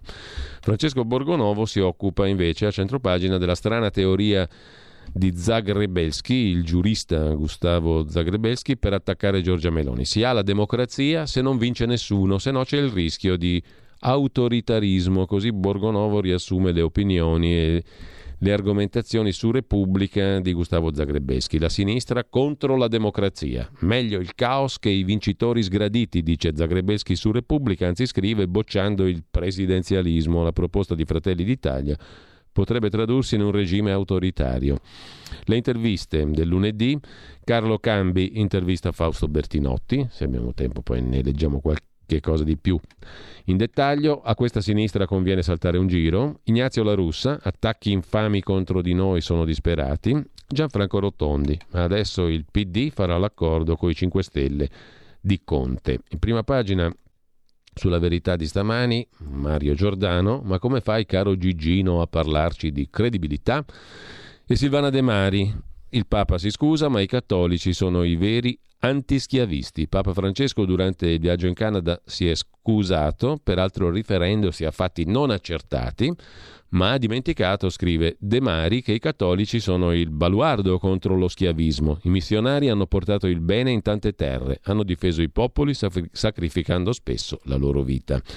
Paolo Del Debbio chiude la prima pagina della verità di stamani, giovani, ma che patrimoniale. Ecco cosa serve tra programmi e promesse. Detto ciò, andiamo in prima pagina su Libero, l'apertura di Libero comiche a sinistra, Calenda Pagliaccio è il moderato titolo di Libero, anzi l'occhiello, anzi il catenaccio. Il catenaccio lo leggiamo adesso, per la verità esistono ancora queste antiche definizioni delle prime pagine dei giornali. Titolo, occhiello e catenaccio. Il leader di azione rinnega il patto, cioè Calenda rinnega il patto stretto sei giorni fa e rompe con Letta, che resta solo con Di Maio e Tabacci. Renzi vuole un accordo al centro, panico tra i compagni, mentre Silvio, Meloni e Salvini ridono. Ma il PD con chi vorrebbe governare? Il pezzo d'apertura e di commento è di Francesco Storace, pagina 1, pagina 2. Calenda bombarda l'alleanza con il PD, non ci sto più, dice Calenda. Ci proverà con Renzi? si domanda Storace. All'indomani dell'intesa siglata da Letta con Sinistra Italiana e Verdi, Calenda rompe già, l'ho detto a Franceschini, non resto con gli antidraghi, così si perde. E questo è l'argomento d'apertura. Il terzo polo non esiste, è un bluff, quello di Carlo Calenda, sostiene Alessandro Sallusti, in prima pagina poi su Libero, s'affaccia la foto della 29enne austriaca Marlene Engelhorn, studentessa e ereditiera BASF. È una donna che rifiuta 4 miliardi di euro, lo racconta Lucia Esposito in prima pagina e poi a pagina 15 di libero, una donna che rifiuta 4 miliardi di euro perché dice non li merito, l'ereditiera del colosso BASF. La storia è raccontata appunto in prima pagina sul libro, chiudete gli occhi, scrive Esposito e pensate solo per un attimo a questa cifra, 4 miliardi di euro. Ecco, adesso scrive Libero, guardate la donna nella foto, è questa qui che stiamo vedendo adesso per chi ci sta seguendo in video Marlene Engelhorn e ha rifiutato 4 miliardi di euro eredità della famiglia. No grazie, ha detto, ha accettato il 10% di quella cifra. Il suo nome e il suo volto dicono poco o nulla, volto normalissimo, una donna ordinarissima, ma questa giovane che studia a Vienna è l'ereditiera della BASF, il colosso della chimica che ha fatto 80.000 miliardi di fatturato e li fa ogni anno, 80.000 miliardi all'anno. Giusto per intenderci, la BASF è l'azienda che ha brevettato invenzioni come il colorante indaco e la tecnologia per i nastri magnetici. Secondo Forbes, sua nonna occupa la posizione numero 687 nella classifica delle persone più ricche del mondo. No grazie, è stata la risposta della donna che ha 29 anni e evidentemente non ha il problema di trovare un lavoro, ma dietro il rifiuto c'è qualcosa di più del capriccio, non è una questione di volontà ma di correttezza. Non ho fatto nulla per ricevere questa eredità, è fortuna alla lotteria delle nascite, non dovrebbe essere una mia decisione cosa fare con i soldi della mia famiglia per i quali non ho lavorato, ha spiegato in una delle tante interviste. Non saprei cosa farmene di tutti quei soldi. Questa è la curiosa storia raccontata in prima pagina su Libero. Poi per tornare alla politica, Antonio Socci, la coalizione rossa è riunita dall'odio e distrutta dall'odio, fanno politica contro. Attilio Barbieri, fango a ruota libera, Giorgia Meloni accusata anche di maschilismo dal quotidiano Repubblica. E poi Corrado Ocone, filosofo sulla Carta Costituzionale a rischio, l'allarme lanciato dal PD, è stata cambiata ben 47 volte di già e non è mai morto nessuno. Dopodiché abbiamo eh, l'intervista di Pietro Senaldi al nostro condirettore, come dicevo Alessandro Morelli, non distinguo più i giornalisti RAI dai candidati del PD. Se guardo i sondaggi mi metto tranquillo, dice Alessandro Morelli, che, scrive Pietro Senaldi, è un po' il termometro, un po' il megafono della Lega di Salvini la quale è un partito solido e compatto, la Lega, come dimostrano le recenti cronache, ma se c'è una Lega più lega delle altre è quella di Alessandro Morelli, l'ex direttore della radio di partito, cresciuto politicamente insieme a Salvini, del quale anche anagraficamente potrebbe essere il fratello minore. Alessandro Morelli è un fedelissimo, scrive Libero che è precettato sempre per le sfide in salita, spedito prima a tenere alta la bandiera leghista sul fronte della RAI, viste le sue inclinazioni professionali, essendo giornalista, e poi in montagna, per così dire, a gestire il dossier delle Olimpiadi di Milano Cortina 2026, in qualità di vice ministro delle infrastrutture. Più che una poltrona, una patata bollente, scrive Senaldi, visto che il ministro mm, è quello Enrico Giovannini, che opera nel direttivo dell'ONG Save the Children, quella che contribuisce a riempire il centro d'accoglienza di Lampedusa, prodigandosi perché più immigrati possibili entrino in Italia illegalmente e vi sostino. Questo è il ministro Giovannini. A Morelli piacciono le frasi a effetto, tant'è che le televisioni lo chiamano spesso per movimentare i talk show, ma quella sui sondaggi che arriderebbero alla Lega non pare esserlo. Onorevole, chiede Senaldi, la sua frase è in controtendenza. Al momento nei sondaggi butta Maluccio per la Lega. Sono un leghista di lungo corso, risponde Morelli, e mi conforta l'esperienza. Le europee del 14, quando Salvini aveva appena preso in mano il partito, eravamo dati per morti. Dicevano che non avremmo superato la soglia del 4% di sbarramento, invece abbiamo ottenuto il 6%.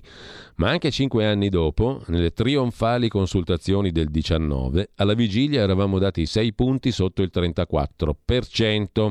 Quanto al raffronto con le politiche, i sondaggi che oggi ci danno al 14%, cinque anni fa ci stimavano al 12%. Se la proporzione è rispettata, potremmo perciò andare meglio quest'anno rispetto alle elezioni del mitico sorpasso su Forza Italia. Non è ottimismo, dice ancora Morelli, è una contronarrazione rispetto a quella fornita dai giornaloni e ai noi dalla TV di Stato. Sono loro che raccontano un sacco di fregnacce, per dirla alla romana. Io mi attengo alla realtà, dice Morelli. Abbiamo letto per tre mesi di una Lega spaccata, governisti e governatori pronti a una fronda anti-Salvini e poi Abbiamo sempre votato tutti la fiducia al governo Draghi finché è durato, quando si è dissolto non uno solo di noi è passato dall'altra parte. I nostri ministri non hanno lasciato la Lega, c'erano gli scissionisti di Di Maio, lo sfracello 5 Stelle, però quelli litigiosi e divisi, secondo il mainstream, eravamo noi. Le dirò di più, da inizio legislatura hanno cambiato casacca metà dei parlamentari, Parliamo di poco meno di 500 persone, ma non uno della Lega. Noi siamo partiti in 183 nel 2018, tanti siamo rimasti, anzi cresciuti, perché in tanti hanno bussato alla nostra porta. In questi cinque anni è accaduto l'inenarrabile, ma noi siamo sempre i soliti, sereni e tranquilli. Per quanto bene possa andare nelle urne, mm, interviene l'intervistatore Pietro Senaldi. Per quanto la Lega sia un Eden, causa riduzione di un terzo dei parlamentari, la compilazione delle liste sarà una mattanza. Ci dobbiamo aspettare sorprese? Penso di no, risponde Morelli, anche su questo la Lega ha una certezza. Le liste vengono compilate da decenni allo stesso modo, i segretari regionali propongono le candidature dal territorio, queste vengono condivise col segretario che ha l'ultima parola, non essendoci appunto reali divisioni. Nel partito sono convinto che tutti i big che lo vorranno saranno ricandidati. Quanto alla fine del governo Draghi, soddisfatto? No, io sono un vice ministro di Draghi. Noi della Lega abbiamo dato il sangue per questo governo. Eppure, dice Senaldi, venite dipinti come i rompiballe del governo, quelli che alla fine l'hanno fatto cadere. Questo lo dice, le dice il livello di falsità che ha raggiunto la stampa italiana, obietta Morelli. Quando è stato deciso di varare un governo di unità e di emergenza nazionale, la Lega ne ha preso atto, si è comportata di conseguenza, accettando di collaborare con partiti dai valori i più distanti dai nostri e ne ha sopportato il prezzo. Abbiamo ammainato le nostre bandiere, ci siamo concentrati su quel che andava fatto, cacciare Arcuri, uscire dal Covid, avviare il piano nazionale di ripresa e resilienza. Altri, mi riferisco al PD, non hanno giocato per la squadra, hanno continuato a spingere sui loro temi identitari che nulla c'entravano con l'agenda Draghi, come lo Ius Scole e la legge Zanda liberalizzazione della droga. Sono stati i democratici a disseminare trappole sul percorso del governo. Alla fine si sono sfilate Lega e Forza Italia, la non fiducia a Draghi arriva da Conte, puntualizza Morelli, che il PD ha poi cercato di far rientrare provando a spaccare Lega e Forza Italia. L'esperienza è finita, il governo Draghi ha finito per pendere a sinistra, chiede Ancora Senaldi, le ministre berlusconiane alla corte di Draghi che hanno optato per andare a sinistra anche loro, poi Calenda che mm, torna nel PD per poi mollarlo, la campagna elettorale il fuoco di fila su Lega e Fratelli d'Italia, fanno passare Salvini per un boss dell'andrangheta e la Meloni per un antisemita, poi il dossier della RAI. La RAI andrebbe aperta al mercato, dice a questo proposito Alessandro Morelli su Libero. Non dico privatizzarla al 100% perché dovrebbe fare servizio pubblico, ma l'azienda non può continuare a essere gestita col metodo frattocchie, vale a dire giornalisti e autori RAI per la maggior parte vivono in una sorta di bolla. Essendo selezionati solo a sinistra, hanno i paraocchi rossi sul mondo e a noi della Lega in particolare ci vedono come fumo negli occhi siamo l'obiettivo principale della TV pubblica, è provato dai dati. Si occupano di Salvini solo per parlarne male ed è talmente connaturato nella loro mentalità che a volte neppure se ne rendono conto. La TV di Stato è un salotto rosso, nel quale per entrare bisogna avere la tessera, non più di un partito ma di un club. Ce l'hanno con la Lega perché la RAI è romana e la Lega nasce al nord, chiede Senaldi. Può essere una parte del problema, ma il punto è, dice Morelli, che la RAI di sinistra è una prassi consolidata da 50 anni e non si smonta in un giorno. Quel che però più mi dà fastidio è che il vezzo di infangare la Lega e il centrodestra poi si riflette sull'intero paese, screditandolo. Il processo è inverso a quel che la sinistra racconta. Non è che all'estero pensano male della Lega o della Meloni, è che in Italia i giornali di sinistra ne parlano male, al punto da farne un caso che desta l'interesse dei nostri partner europei. Il punto è che pur di parlare male di noi si inventano ogni cosa, per esempio la minaccia che se vince il centrodestra l'Italia uscirà dall'Unione Europea. È un comportamento antipatriottico, delegittimare l'avversario e il paese per trattenere qualche voto. Quanto alla stagione sovranista, è finita? Chiede eh, a questo punto Senaldi. Risponde Morelli, se con sovranismo si intende l'uscita dell'Italia dall'Unione Europea, è una stagione che non c'è mai stata. Se invece si intende la difesa degli interessi dell'Italia e dei cittadini italiani nel consesso europeo, come la Germania fa coi tedeschi, la Francia coi francesi, è una stagione che deve ancora iniziare. Può partire solo con il centrodestra al governo. Slogan per la campagna elettorale? Se ne vuole uno di coalizione, dico che noi stiamo lavorando al programma, abbiamo già stilato i 15 punti fondamentali, mentre la sinistra sta litigando su seggi e poltrone. Slogan per la Lega? Torniamo all'inizio della nostra chiacchierata, conclude Alessandro Morelli, finiremo più alti di quanto ci danno i sondaggi, perché gli elettori sanno che la Lega fa quel che promette, dalla lotta ai clandestini alla riduzione delle tasse alle pensioni. Abbiamo fatto quanto promesso e difeso le tasche e la dignità degli italiani. Così il leghista Morelli intervistato su Libero. Dalla prima pagina di Libero, adesso ci spostiamo a dare un'occhiata anche al tempo di Roma. Letta continua così, è una sorta di esortazione del quotidiano romano perché Letta è il miglior alleato del centrodestra, scrive. Il tempo manca poco alla presentazione dei simboli, il segretario del PD non ha ancora partner certi, Calenda l'ha mollato, proverà a pregare Conte e gli resta Fratoianni. Meloni, Salvini e Berlusconi si godono il flop del PD e pregustano la vittoria, scrive Il Tempo di Roma. È il momento, mm, è l'appello di Giuseppe Benedetto, di una lista liberal democratica. Poi c'è il ritratto di Di Battista, grillino dei no a tutto, tentato dal ritorno in Parlamento e Giorgia che batte Enrico e Carlo sui social. Interazioni social dopo lo strappo a sinistra. I follower premiano la leader di Fratelli d'Italia, le analisi di Arcadia, società che si occupa di marketing politico, mostrano che dopo lo strappo tra Calenda e Letta, gli utenti dei social, più che commentare la loro situazione, hanno lanciato tweet e post sulla leader di Fratelli d'Italia Giorgia Meloni e sul capo politico dei 5 Stelle Conte. Insomma, la sfida a sinistra porta soprattutto acqua al mulino degli altri.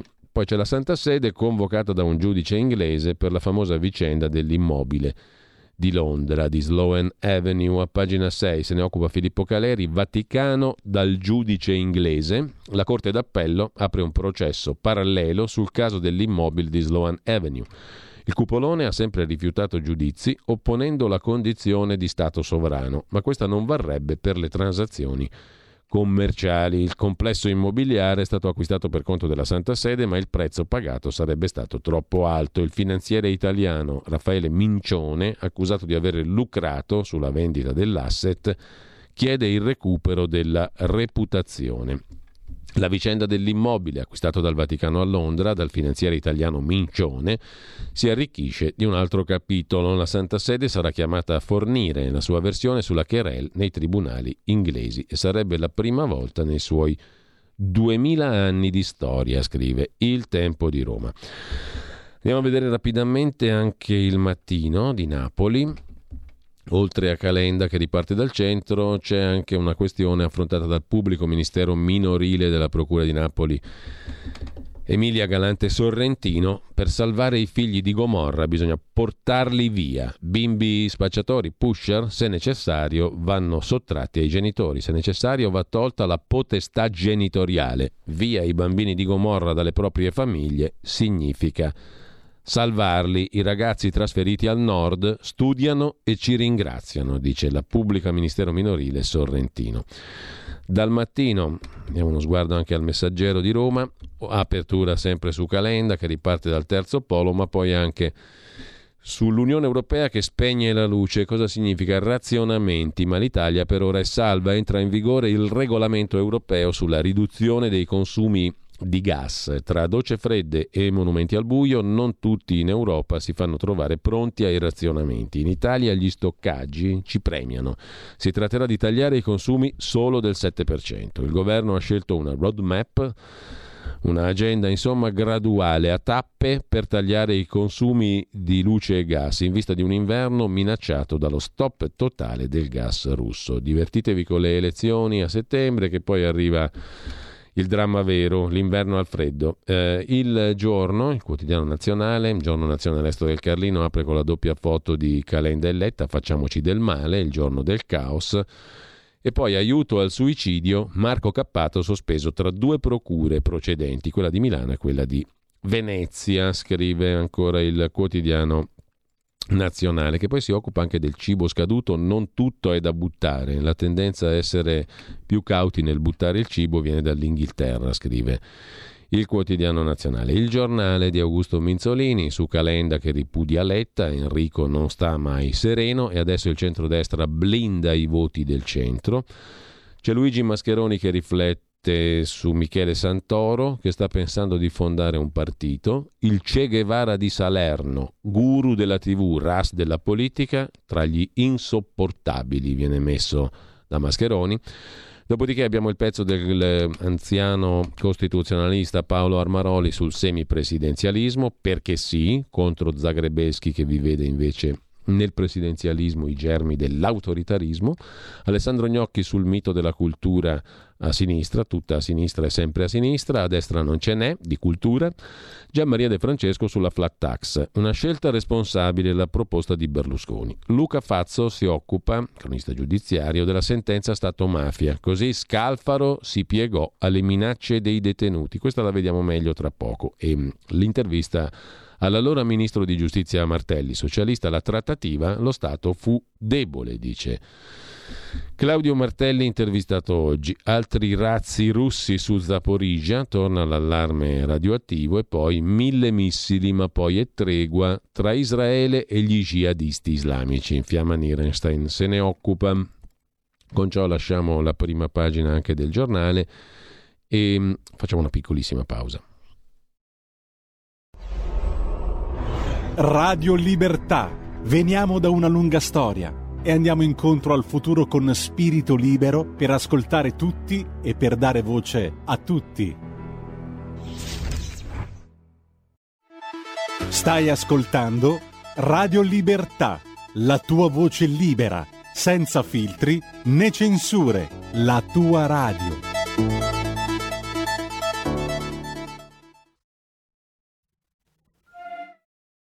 Dal giornale passiamo rapidissimamente alla prima pagina del foglio del lunedì. L'articolone chilometrico del lunedì è firmato da Cecilia Sala, I fantasmi di Kabul, Afghanistan. Nell'agosto del 2021 il ritiro degli americani, mentre gli incursori dei carabinieri italiani recuperavano gli afghani in pericolo, in pericolo, di vita nei vicoli della capitale. Oggi le stragi, il capo di Al-Qaeda protetto dal ministro talebano, ma non sono stati vent'anni persi. Le ragazze sfidano in silenzio il regime e il disastro parla anche all'Italia. Questo è l'argomento di apertura, mentre il direttore del foglio, Claudio Cerasa si occupa di Salvini. Cosa vuol dire un Salvini al Viminale? Ripassino per non dimenticare. Abbiamo già visto di cosa è capace alla guida del Ministero dell'Interno. Il suo contributo al governo dell'immigrazione non ha risolto i problemi dell'Italia, ma li ha peggiorati. Parole e circostanze da ricordare. Mai e poi mai, insomma, un Salvini di nuovo ministro dell'Interno, secondo il direttore del Foglio.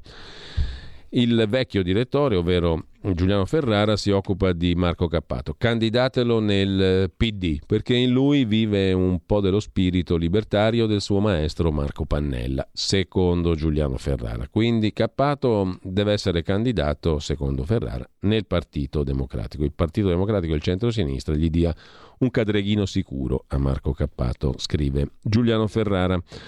Andiamo a vedere anche la prima pagina di domani, quotidiano di Carlo De Benedetti, eh, le solite due facce, quella di Letta e quella di Calenda, sono le facce di giornata. Ora Letta è costretto a essere di sinistra, la morale della favola, secondo l'ex direttore dell'Espresso, Marco da Milano, autore del commento di prima pagina. Adesso tocca a essere di sinistra Enrico Letta.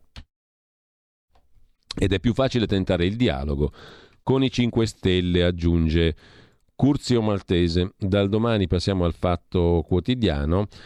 Il fatto quotidiano raffigura quelli del centro-sinistra come dei pagliacci, più o meno come libero, insomma. Calenda ricambia idea in tv e lascia Letta in brache di tela. Il capo di Azione, Calenda, va su Rai 3 e rompe i patti col PD. Bonino lo molla e rimane col Partito Democratico. Disastro Dem.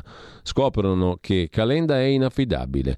Per Luciana Castellina, storica esponente della sinistra del vecchissimo PC, bisogna aprire al Movimento 5 Stelle. Tutti raffigurati Letta e soci, compreso Calenda, come dei pagliacci, dei clown. Il Fatto Quotidiano ospita sopra la testata la frase del giorno, ora che la sentenza d'appello conferma la trattativa e perfino l'alleanza fra Stato e mafia, nessuno dei negazionisti rettifica né chiede scusa, ma noi siamo pazienti, scrive il fatto. Poi Israele e Gaza, stessa guerra che si ripete all'infinito. L'inchiesta di Mediapart, la testata francese che il lunedì pubblica l'articolo con il Fatto Quotidiano, Grecia, rincari super e sulle isole sbarcano solo i vacanzieri ricchi. Ai turisti ellenici non bastano i bonus vacanze. La Grecia costa sempre di più per andarci in vacanza, conviene sempre di meno.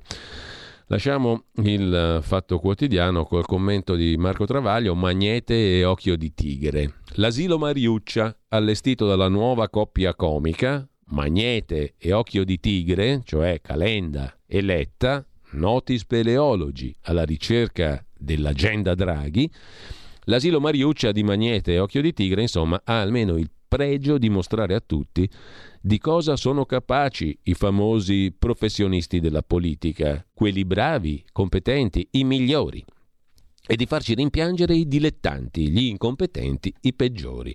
La cozzaglia PD Azione più Europa Leu PSI Di Maio Tabacci Verdi SI non aveva alcun senso politico già in partenza, visto che ammucchia alla rinfusa partiti dai programmi opposti e dai capetti rancorosi.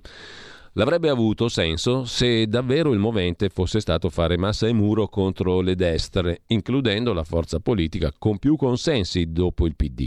Invece i 5 Stelle sono stati esclusi in partenza, perché il vero nemico non è il trio Meloni-Salvini B, ma Conte e non per la non fiducia a Draghi, ma per la non genuflessione a Stati Uniti e Confindustria.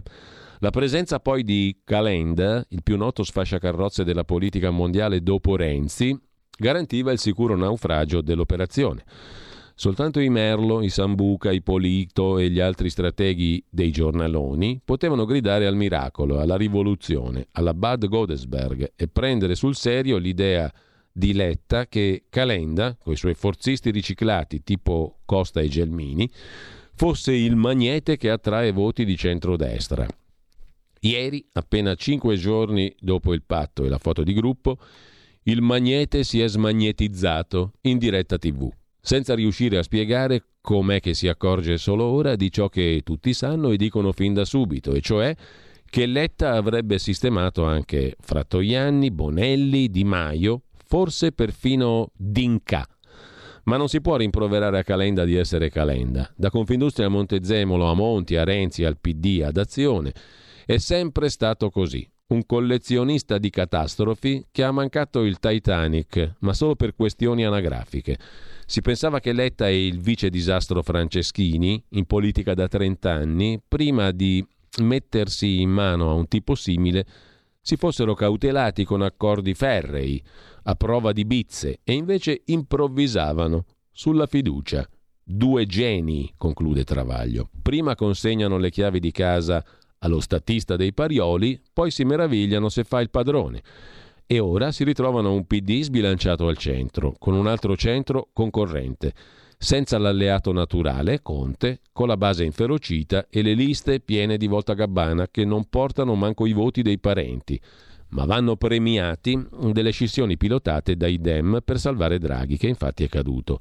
Un fallimento epocale, conclude il direttore del Fatto Quotidiano, che se non mancassero 48 giorni al voto imporrebbe dimissioni a raffica. Intanto la Meloni sta pensando seriamente di annullare la sua campagna elettorale, tanto ci pensa già il PD, il Partito Democratico, scrive Marco Travaglio nel suo commento di prima pagina sul Fatto Quotidiano. Abbiamo visto più o meno, non proprio tutti i quotidiani, adesso diamo un'occhiata anche a Italia Oggi, Italia Oggi 7 del lunedì che apre con un tema molto interessante, assunzioni quasi impossibili dal 13 di agosto. In nome della trasparenza, il datore di lavoro deve consegnare una valanga di documenti cartacei sulla disciplina del rapporto di lavoro. Lettera di assunzione trasformata in una overdose di informazioni che probabilmente il lavoratore non leggerà mai. L'operazione compiuta sotto il vessillo della trasparenza conduce a un sovraccarico di burocrazia per imprese e consulenti. A stabilirlo il decreto legislativo 104-2022 in vigore dal 13 agosto che ricepisce una direttiva europea sulla trasparenza e punisce i datori di lavoro con un minimo da 250 a un massimo di 1500 euro per ogni rapporto instaurato disapplicando in tutto o in parte queste disposizioni. Un ferragosto in burocratese, commenta il direttore di Italia Oggi 7 Marino Longoni. Il tema è trascurato da tutti, ma insomma è un passo in avanti sulla strada della burocrazia e per fortuna che c'erano i tecnici e i migliori al governo, mentre diamo un'occhiata anche al Sole 24 ore, il quotidiano della Confindustria, apertura dedicata ai trend del clima, siccità, la nuova Italia, triplicati i giorni di super caldo al nord. Il 2022 penalizza le città settentrionali, 9 giorni oltre i 35 gradi contro una media di 2,6 all'anno. Soltanto 20 giorni di pioggia. E l'altro tema è quello del caro bollette. 5 aiuti per le famiglie fino al 30 aprile 2023 sospese le modifiche unilaterali dei contratti, sostegni in cinque mosse, un decreto del governo, per le famiglie che devono far fronte al caro bollette, a metterli in campo il decreto legge aiuti bis, approvato giovedì dal Consiglio dei Ministri, che in parte rilancia misure già varate e in parte si affida a nuovi strumenti. Per arginare l'aumento dei prezzi e delle materie prime energetiche, scrive il Sole 24 Ore, vengono prolungati per il quarto trimestre del 22 i tagli agli oneri di sistema di gas e luce e la riduzione al 5% dell'IVA sui consumi di gas. Misure provvisorie ma che vanno avanti dalla seconda metà del 2021. Debutta poi la sospensione fino al 30 aprile del 23 della possibilità per le aziende di introdurre modifiche unilaterali dei contratti di fornitura di elettricità e gas circa la definizione del prezzo. Raddoppia la quota di esenzione del fringe benefit se le aziende aiutano i dipendenti a pagare le bollette. Infine vengono potenziati il bonus sociale e introdotte tutele per i clienti vulnerabili con forniture di ultima istanza. Questi sono i due temi principali del quotidiano di Confindustria di stamani. Adesso, viste le prime pagine, andiamo a vedere anche alcuni articoli. Mm, tocca partire da un fatto molto brutto in cronaca, ne, ha, ne parla in prima pagina stamani la provincia di Como, un brutale stupro nella cabina del telefono, nella notte tra sabato e domenica. Una clochard, 58enne, è stata selvaggiamente picchiata e violentata. Arrestato dai carabinieri un cittadino pakistano, lo hanno fermato con gli indumenti zuppi del sangue della vittima. Mai controllato prima in Italia, si trova in città da quattro mesi. Ghulam Shabir Imran, 41 anni, era in Italia da clandestino. I carabinieri hanno dovuto faticare per risalire alla sua identità. Non aveva lasciato alcuna traccia fino a ieri, né in merito all'ingresso in Italia, né per problematiche con la giustizia. L'ipotesi è che possa essere giunto in Italia con la rotta balcanica, passando da Grecia e Albania. La scena è avvenuta accanto al tribunale, che incombe qualche passo più in là. Una scena che fa impressione, scrive Mauro Peverelli sulla provincia di Como di stamani. Sul selciato, fuori dalla cabina telefonica all'imbocco di via Auguadri, L'ultima di quattro, arrivando dalla città murata, una grossa chiazza di sangue, per terra cocci di vetro, ciò che rimane della bottiglia usata per colpire al capo la vittima.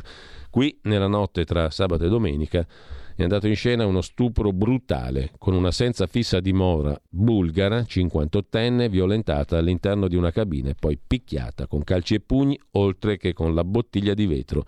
Scena ripresa dalle telecamere del tribunale, firmati, filmati scusa, già acquisiti dai carabinieri. In carcere è finito questo pakistano 41enne.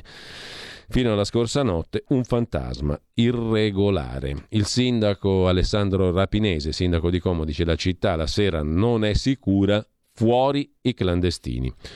E intanto, tra gli articoli di oggi vi segnalo questa cosa curiosa. Si va in ferie col debito, sotto l'ombrellone, quattro anni per pagarsi la vacanza di quest'anno. Pensate che intelligenza, diciamo così, il 58% dei lombardi in più rispetto al 2021 ha chiesto un prestito per andare in vacanza. Sono tutte percentuali che non danno conto dei numeri effettivi, però insomma, uno può, può passare da 1 a 2 e diventa il 100% in più. Insomma, sui numeri totali non ne sappiamo, ma il quotidiano nazionale enfatizza questo dato, che peraltro è un dato fornito dall'osservatorio di facile.it che fa i prestiti, le assicurazioni, insomma c'è qualcosa che stona in questa notizia, ma comunque ve la diamo per quella che è. Ferie col debito sotto l'ombrellone. Mentre a proposito di ferie e a proposito di Como, Como star del web per il turismo, per gli albergatori comaschi hanno record. Un'ulteriore conferma del momento d'oro del turismo a Como arriva anche dal web. Como è una delle città più fotografate su Instagram, dice Luca Leoni, presidente dell'Associazione Albergatori di Como, mentre dateci il nostro TFR è il titolo che richiama cose ben più sostanziali sulla cronaca di Torino della stampa. C'è un esercito inferocito, è quello dei pensionati che aspettano dall'INPS il pagamento della liquidazione. Nelle segnalazioni giunte al quotidiano La Stampa, se ne occupa oggi Lodovico Poletto, c'è anche chi attende TFR da quattro anni, pensate un po', e accusa è uno scandalo. Se vi sembra normale aspettare quattro anni che l'Inps liquidi le spettanze a chi va in pensione, TFR oppure TFS per i dipendenti pubblici assunti prima del 2001, non andate avanti nella lettura. Se invece pensate che sia uno scandalo, ecco la storia della signora Marina Netti. È il paradigma di un'ingiustizia che non trova spiegazioni. Sono andata in pensione, racconta la donna, il primo gennaio del 19. Ero impiegata all'ex ufficio di collocamento. Da qualche anno avevo un fondo pensione alternativo. Appena ho finito di lavorare, il fondo si è fatto vivo e ha pagato. L'INPS, cioè lo Stato, mi ha ignorata e non mi ha dato neanche un euro. Dopo quasi 42 anni di lavoro. Mi dissero che nel giro di 15 mesi avrei ricevuto i soldi. Sono ancora qui che aspetto. E l'Inps è un muro di gomma, sorda a tutto, racconta la signora marina. La signora Netti si sfoga, quest'anno sono andata tre volte a chiedere informazioni, sapesse quante telefonate e quante volte sono andata a vedere in questi 44 mesi. Non ho neanche più gli aggettivi per raccontare l'indignazione. Se non è uno scandalo questo, la signora Netti all'età di 67 anni vorrebbe godersi un po' la vita e invece non posso fare nulla. L'Inps mi snobba ma quando mi hanno chiesto di restituire del denaro ricevuto in più sulla pensione mi hanno applicato anche gli interessi. Vuol sapere quanto ho pagato? 3.000 euro. La storia della signora Marina, scrive Lodovico Poletto sulla stampa di oggi, è soltanto una delle tante arrivate a La Stampa, da quando è stata raccontata la folle vicenda dei TFR e TFS non pagati. A scorrerle ce n'è per tutti i gusti. Ecco un'altra storia.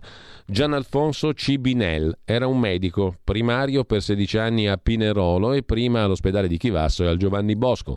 In pensione da dicembre del 2019 non ha ancora visto un euro del suo TFR, della sua liquidazione dall'Inps. Avrei dovuto ricevere la prima rata dopo 27 mesi, sono ancora qui che aspetto. Sono sconcertato per l'assenza di qualunque comunicazione e per il contestuale obbligo a mio carico pena sanzioni di pagare le tasse puntualmente con le trattenute sulla pensione, i conguagli e gli anticipi. E mi riferisco al fatto che ero rientrato a lavorare nel periodo Covid, di qui l'intimazione preventiva a pagare le tasse. Che dire? Lo Stato è molto puntuale a chiedere, è molto lento nel dare ai cittadini ciò che spetta loro, in questo caso ciò che ho versato in 43 anni di lavoro. Ma non bastano le lentezze, i 40 e rotti mesi di attesa, le scadenze non rispettate da un INPS sorda alle richieste dei cittadini. In molte storie c'è di più. Per dire, quando è l'INPS che sbaglia, non c'è rimedio immediato all'errore.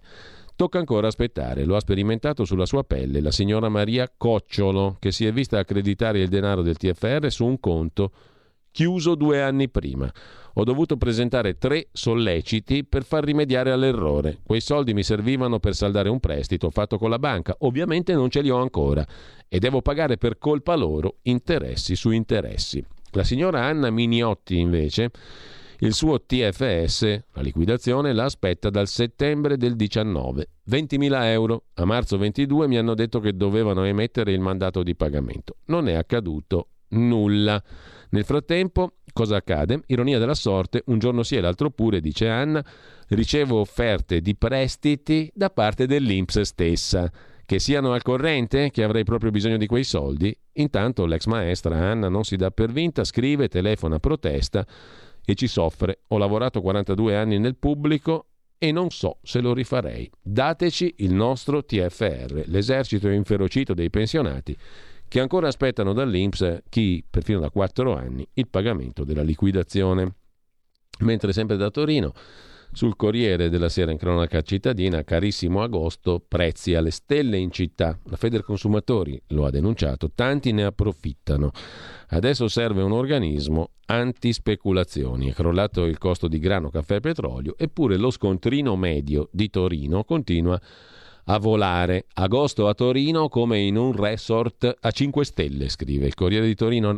Sole a volontà, scontrini salatissimi a cena e per gli svaghi, anche se con pochi servizi a disposizione. Su tante serrande abbassate del centro città fanno capolino le insegne chiuso per ferie fino al 29 agosto. Sulle poche vetrine che invece rimangono spalancate prosegue il menù dei rincari senza sosta. Pizza e birra per due 40 euro. Un cono gelato 3,5 euro, weekend in piscina che costano 50 euro. I negozianti si lamentano anche loro, siamo vittime dei rincari, ma dal gelato alla pizza il salasso è dietro l'angolo, scrive.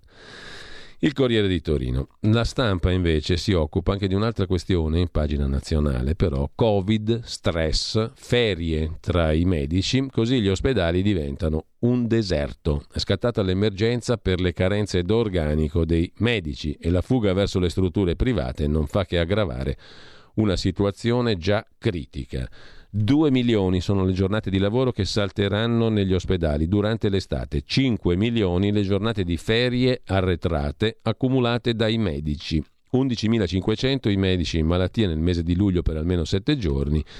50% il calo stimato delle prestazioni secondo il sindacato dei medici. Le conseguenze maggiori sono per le cure cardiovascolari e oncologiche. Ancora oggi molti letti sono occupati da pazienti positivi al Covid. Insomma, la stampa lancia l'allarme sulla questione degli ospedali che diventano un deserto. Sul domani c'è un simpatico pezzo mh, mm, di tale, aspettate che ve lo leggo, l'autore del pezzo mm, non me lo ricordo, comunque è Salvini, ma bisognerebbe chiamarlo una bomber perché spara cazzate una dopo l'altra, è un simpatico commento di politica sul quotidiano di Carlo De Benedetti, l'intervista a Morelli l'abbiamo vista e poi su Repubblica, vado velocemente perché non so se abbiamo tempo e spazio per la rubrica di Matteo De Sio, sì, quella a cui vi siete forse abituati in questa, in quest'estate, in questo luglio, le opere I giorni, il nostro giovane Matteo De Sio si occupa di alcune ricorrenze della giornata e le ascoltiamo alle 10.25, cioè tra un paio di minuti. Giusto il tempo di segnalarvi su Repubblica, pagina di primo piano di politica interna, le analisi dei sondaggisti vari dopo lo strappo di Calenda dal PD. Con lo strappo più collegi andranno alla destra, le analisi dopo il divorzio Letta-Calenda, il centro-sinistra perde l'aggancio col centro, dovrà adeguarsi alla competizione dei 5 Stelle, Meloni e alleati in forte vantaggio negli uninominali e con la maggioranza in Parlamento. Si vedrà. Sui migranti Meloni tira dritto, vuole il blocco navale, Mazzaia controbatte, meglio puntare sui decreti sicurezza voluti da Salvini. Intanto l'ex sindaco di Milano Albertini fa un appello per il terzo polo dicendo sì all'agenda Draghi. Dopo la rottura tra Calenda e PD cambia il toto candidati e Gabriele Albertini guida il fronte lombardo che spinge per un accordo al centro. C'è un bel pezzo di Lodovico Poletto, oltre che sui pensionati che non ricevono la liquidazione, anche mm, su Torino l'ex periferia grillina, la Falchera, che svolta a destra. Alla Falchera, quartiere lontanissimo dal centro e disilluso dai 5 Stelle, molti sono tentati di votare Meloni, che prenderà una montagna di voti. La gente ha bisogno di risposte. Strade deserte d'estate e d'inverno, i politici pensino a far abbassare i prezzi. Grande disillusione nei confronti della gestione grillina, ci, ci si butta a destra, insomma. Infine l'intervista di Carlo Cambi a Fausto Bertinotti, già segretario di Rifondazione Comunista ex presidente della Camera, tra Letta e Calenda alla sinistra conviene saltare un giro. L'agenda Draghi mi ribolle il sangue. Programma mortale che ci consegna al capitalismo finanziario. Il PD non riesce a interpretare la società, dice Bertinotti. Non bisogna avere paura del conflitto. Molto ecologismo è soltanto tecnologia imbellettata. Con questo ci salutiamo, vi segnalo anche sulla verità di oggi l'intervista a Elisabetta Frezza, esperta di temi educativi. Ci vogliono tutti analfabeti per non dar fastidio al potere. Hanno distrutto la scuola, ora somiglia a un Luna Park o a un laboratorio rieducativo che sforna cittadini digitali senza pensiero, cioè innocui, dice Elisabetta Frezza, che è nel direttivo di alcune associazioni per la riforma della scuola italiana. Con questo vi segnalo anche il sondaggista Alessandro Amadori su Libero, autore del libro con il professor Valditara di cui abbiamo parlato all'inizio, di cui parleremo dopo il 6 settembre. Chi demonizza la destra è il programma di governo con la prefazione di Matteo Salvini, il libro in questione. Chi demonizza la destra finisce per portarle voti, dice Amadori. E adesso le opere e i giorni con il nostro Matteo De Sio. Chissà di che cosa si occupa stamani. Il nostro giovane storico, Buongiorno radioascoltatori e radioascoltatrici di Radio Libertà. Oggi vorremmo parlarvi di un evento avvenuto l'8 agosto 1974, ovvero l'annuncio all'abbandono di Nixon dalla presidenza. Il 17 giugno 1972 fu scoperto che un gruppo di cinque uomini si erano intrufolati nel quartier generale del Comitato Nazionale Democratico, che serviva per raccogliere fondi e organizzare la campagna elettorale per i democratici. Tutto questo era avvenuto nell'edificio in cui si trovava il Watergate Hotel. L'inchiesta fu affidata all'FBI e l'Agenzia federale scoprì che questo gruppo aveva tecnologie e attrezzatura sofisticate. Furono trovati anche i numeri della Casa Bianca e di un certo Hunt. Uno degli scassinatori era un ex agente CIA FBI, ex colonnello delle riserve dell'aviazione statunitense, ed era un membro anche del Comitato per la rielezione del Presidente, l'organizzazione che si occupava di finanziare e favorire la campagna della rielezione del presidente Richard Nixon. Hunt, l'uomo di cui si erano trovate le generalità, aveva lavorato tra l'altro anche lui per la Casa Bianca. Venne incaricato un gran giurì per capire se vi era una responsabilità degli ambienti vicini al presidente. Si scoprì che faceva tutto parte di un progetto di intercettazioni, di spionaggio e sabotaggio per aiutare l'attività politica del presidente Nixon. John Mitchell ex ministro della giustizia e direttore del comitato per la rielezione del presidente, approvò poi questo piano a marzo del 1972, nonostante fosse inizialmente riluttante. Venne poi chiamata questa Operazione Gemma Stone e il 4 aprile il capo di gabinetto della Casa Bianca ricevette la comunicazione che il piano era stato avviato. Il capo dell'operazione dittatore di, di tutta questa operazione era Gordon Liddy, che Appena vide l'arresto dei suoi uomini, andò nel panico e chiamò i membri del comitato della rielezione che gli consigliarono di chiamare il ministro della giustizia chiedendogli di insabbiare le indagini. Il ministro disse che la cosa non era possibile. L'FBI poi cominciò a interrogare Mitchell e si scoprì che la presenza di Liddy ed il collegamento di Hunt con la Casa Bianca, Charles Colson era il direttore tra l'altro anche dei servizi di comunicazione. La moglie di John Mitchell disse ai giornalisti che i membri della Casa Bianca svolgevano attività illegali, ma non fu ascoltata perché inferma di mente. Mitchell poi fece un comunicato in cui ammise di conoscere professionalmente gli uomini arrestati, ma che non vi era alcun contatto professionale in questo momento con loro. Il primo luglio però si dimise e il 19 giugno ci fu anche la prima elezione pubblica della Casa Bianca che minimizzò il tutto. E la stessa cosa fece Nixon il 22 giugno. Il colloquio tra Nixon, Mitchell e i collaboratori fu registrato segretamente dal sistema di registrazione della Casa Bianca, ma il nastro, come poi si vedrà, era stato manomesso più volte e ci fu una mancanza di 18 minuti. Secondo gli appunti però del capo di gabinetto, il collaboratore di Nixon più vicino, sembra che il presidente fosse a conoscenza dei rischi di questa azione di sabotaggio e Haldeman, il capo di gabinetto, avvertì Nixon dei risvolti delle indagini il 23 giugno e la Casa Bianca sarebbe quindi potuta essere coinvolta. Nixon chiese alla CIA di intervenire e fare pressione sul direttore ad interim dell'FBI che distrusse tutti i documenti.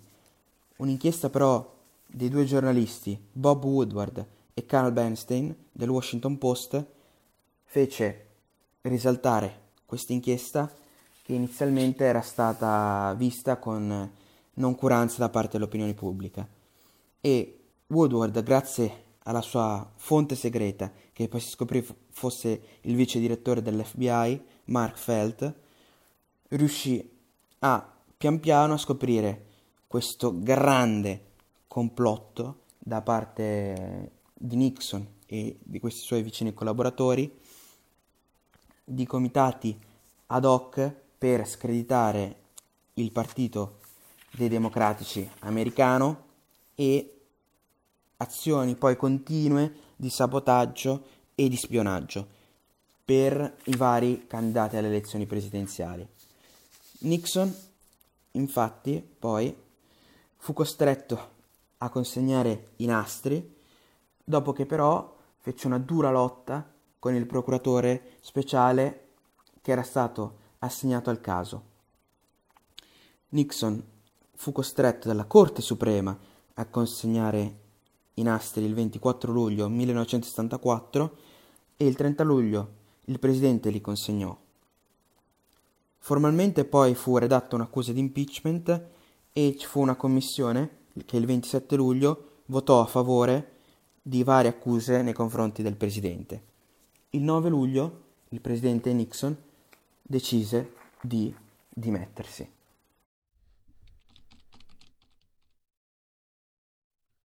Allora, vi ricordo brevemente, eh, dopo le, le opere e i giorni, la ricorrenza storica illustrata da Matteo Dessio, vi ricordo che domani mattina la rassegna stampa, allora tagliamo la testa ad agosto, va in onda alle 7 e 30 e da qui in avanti per sempre. Forever.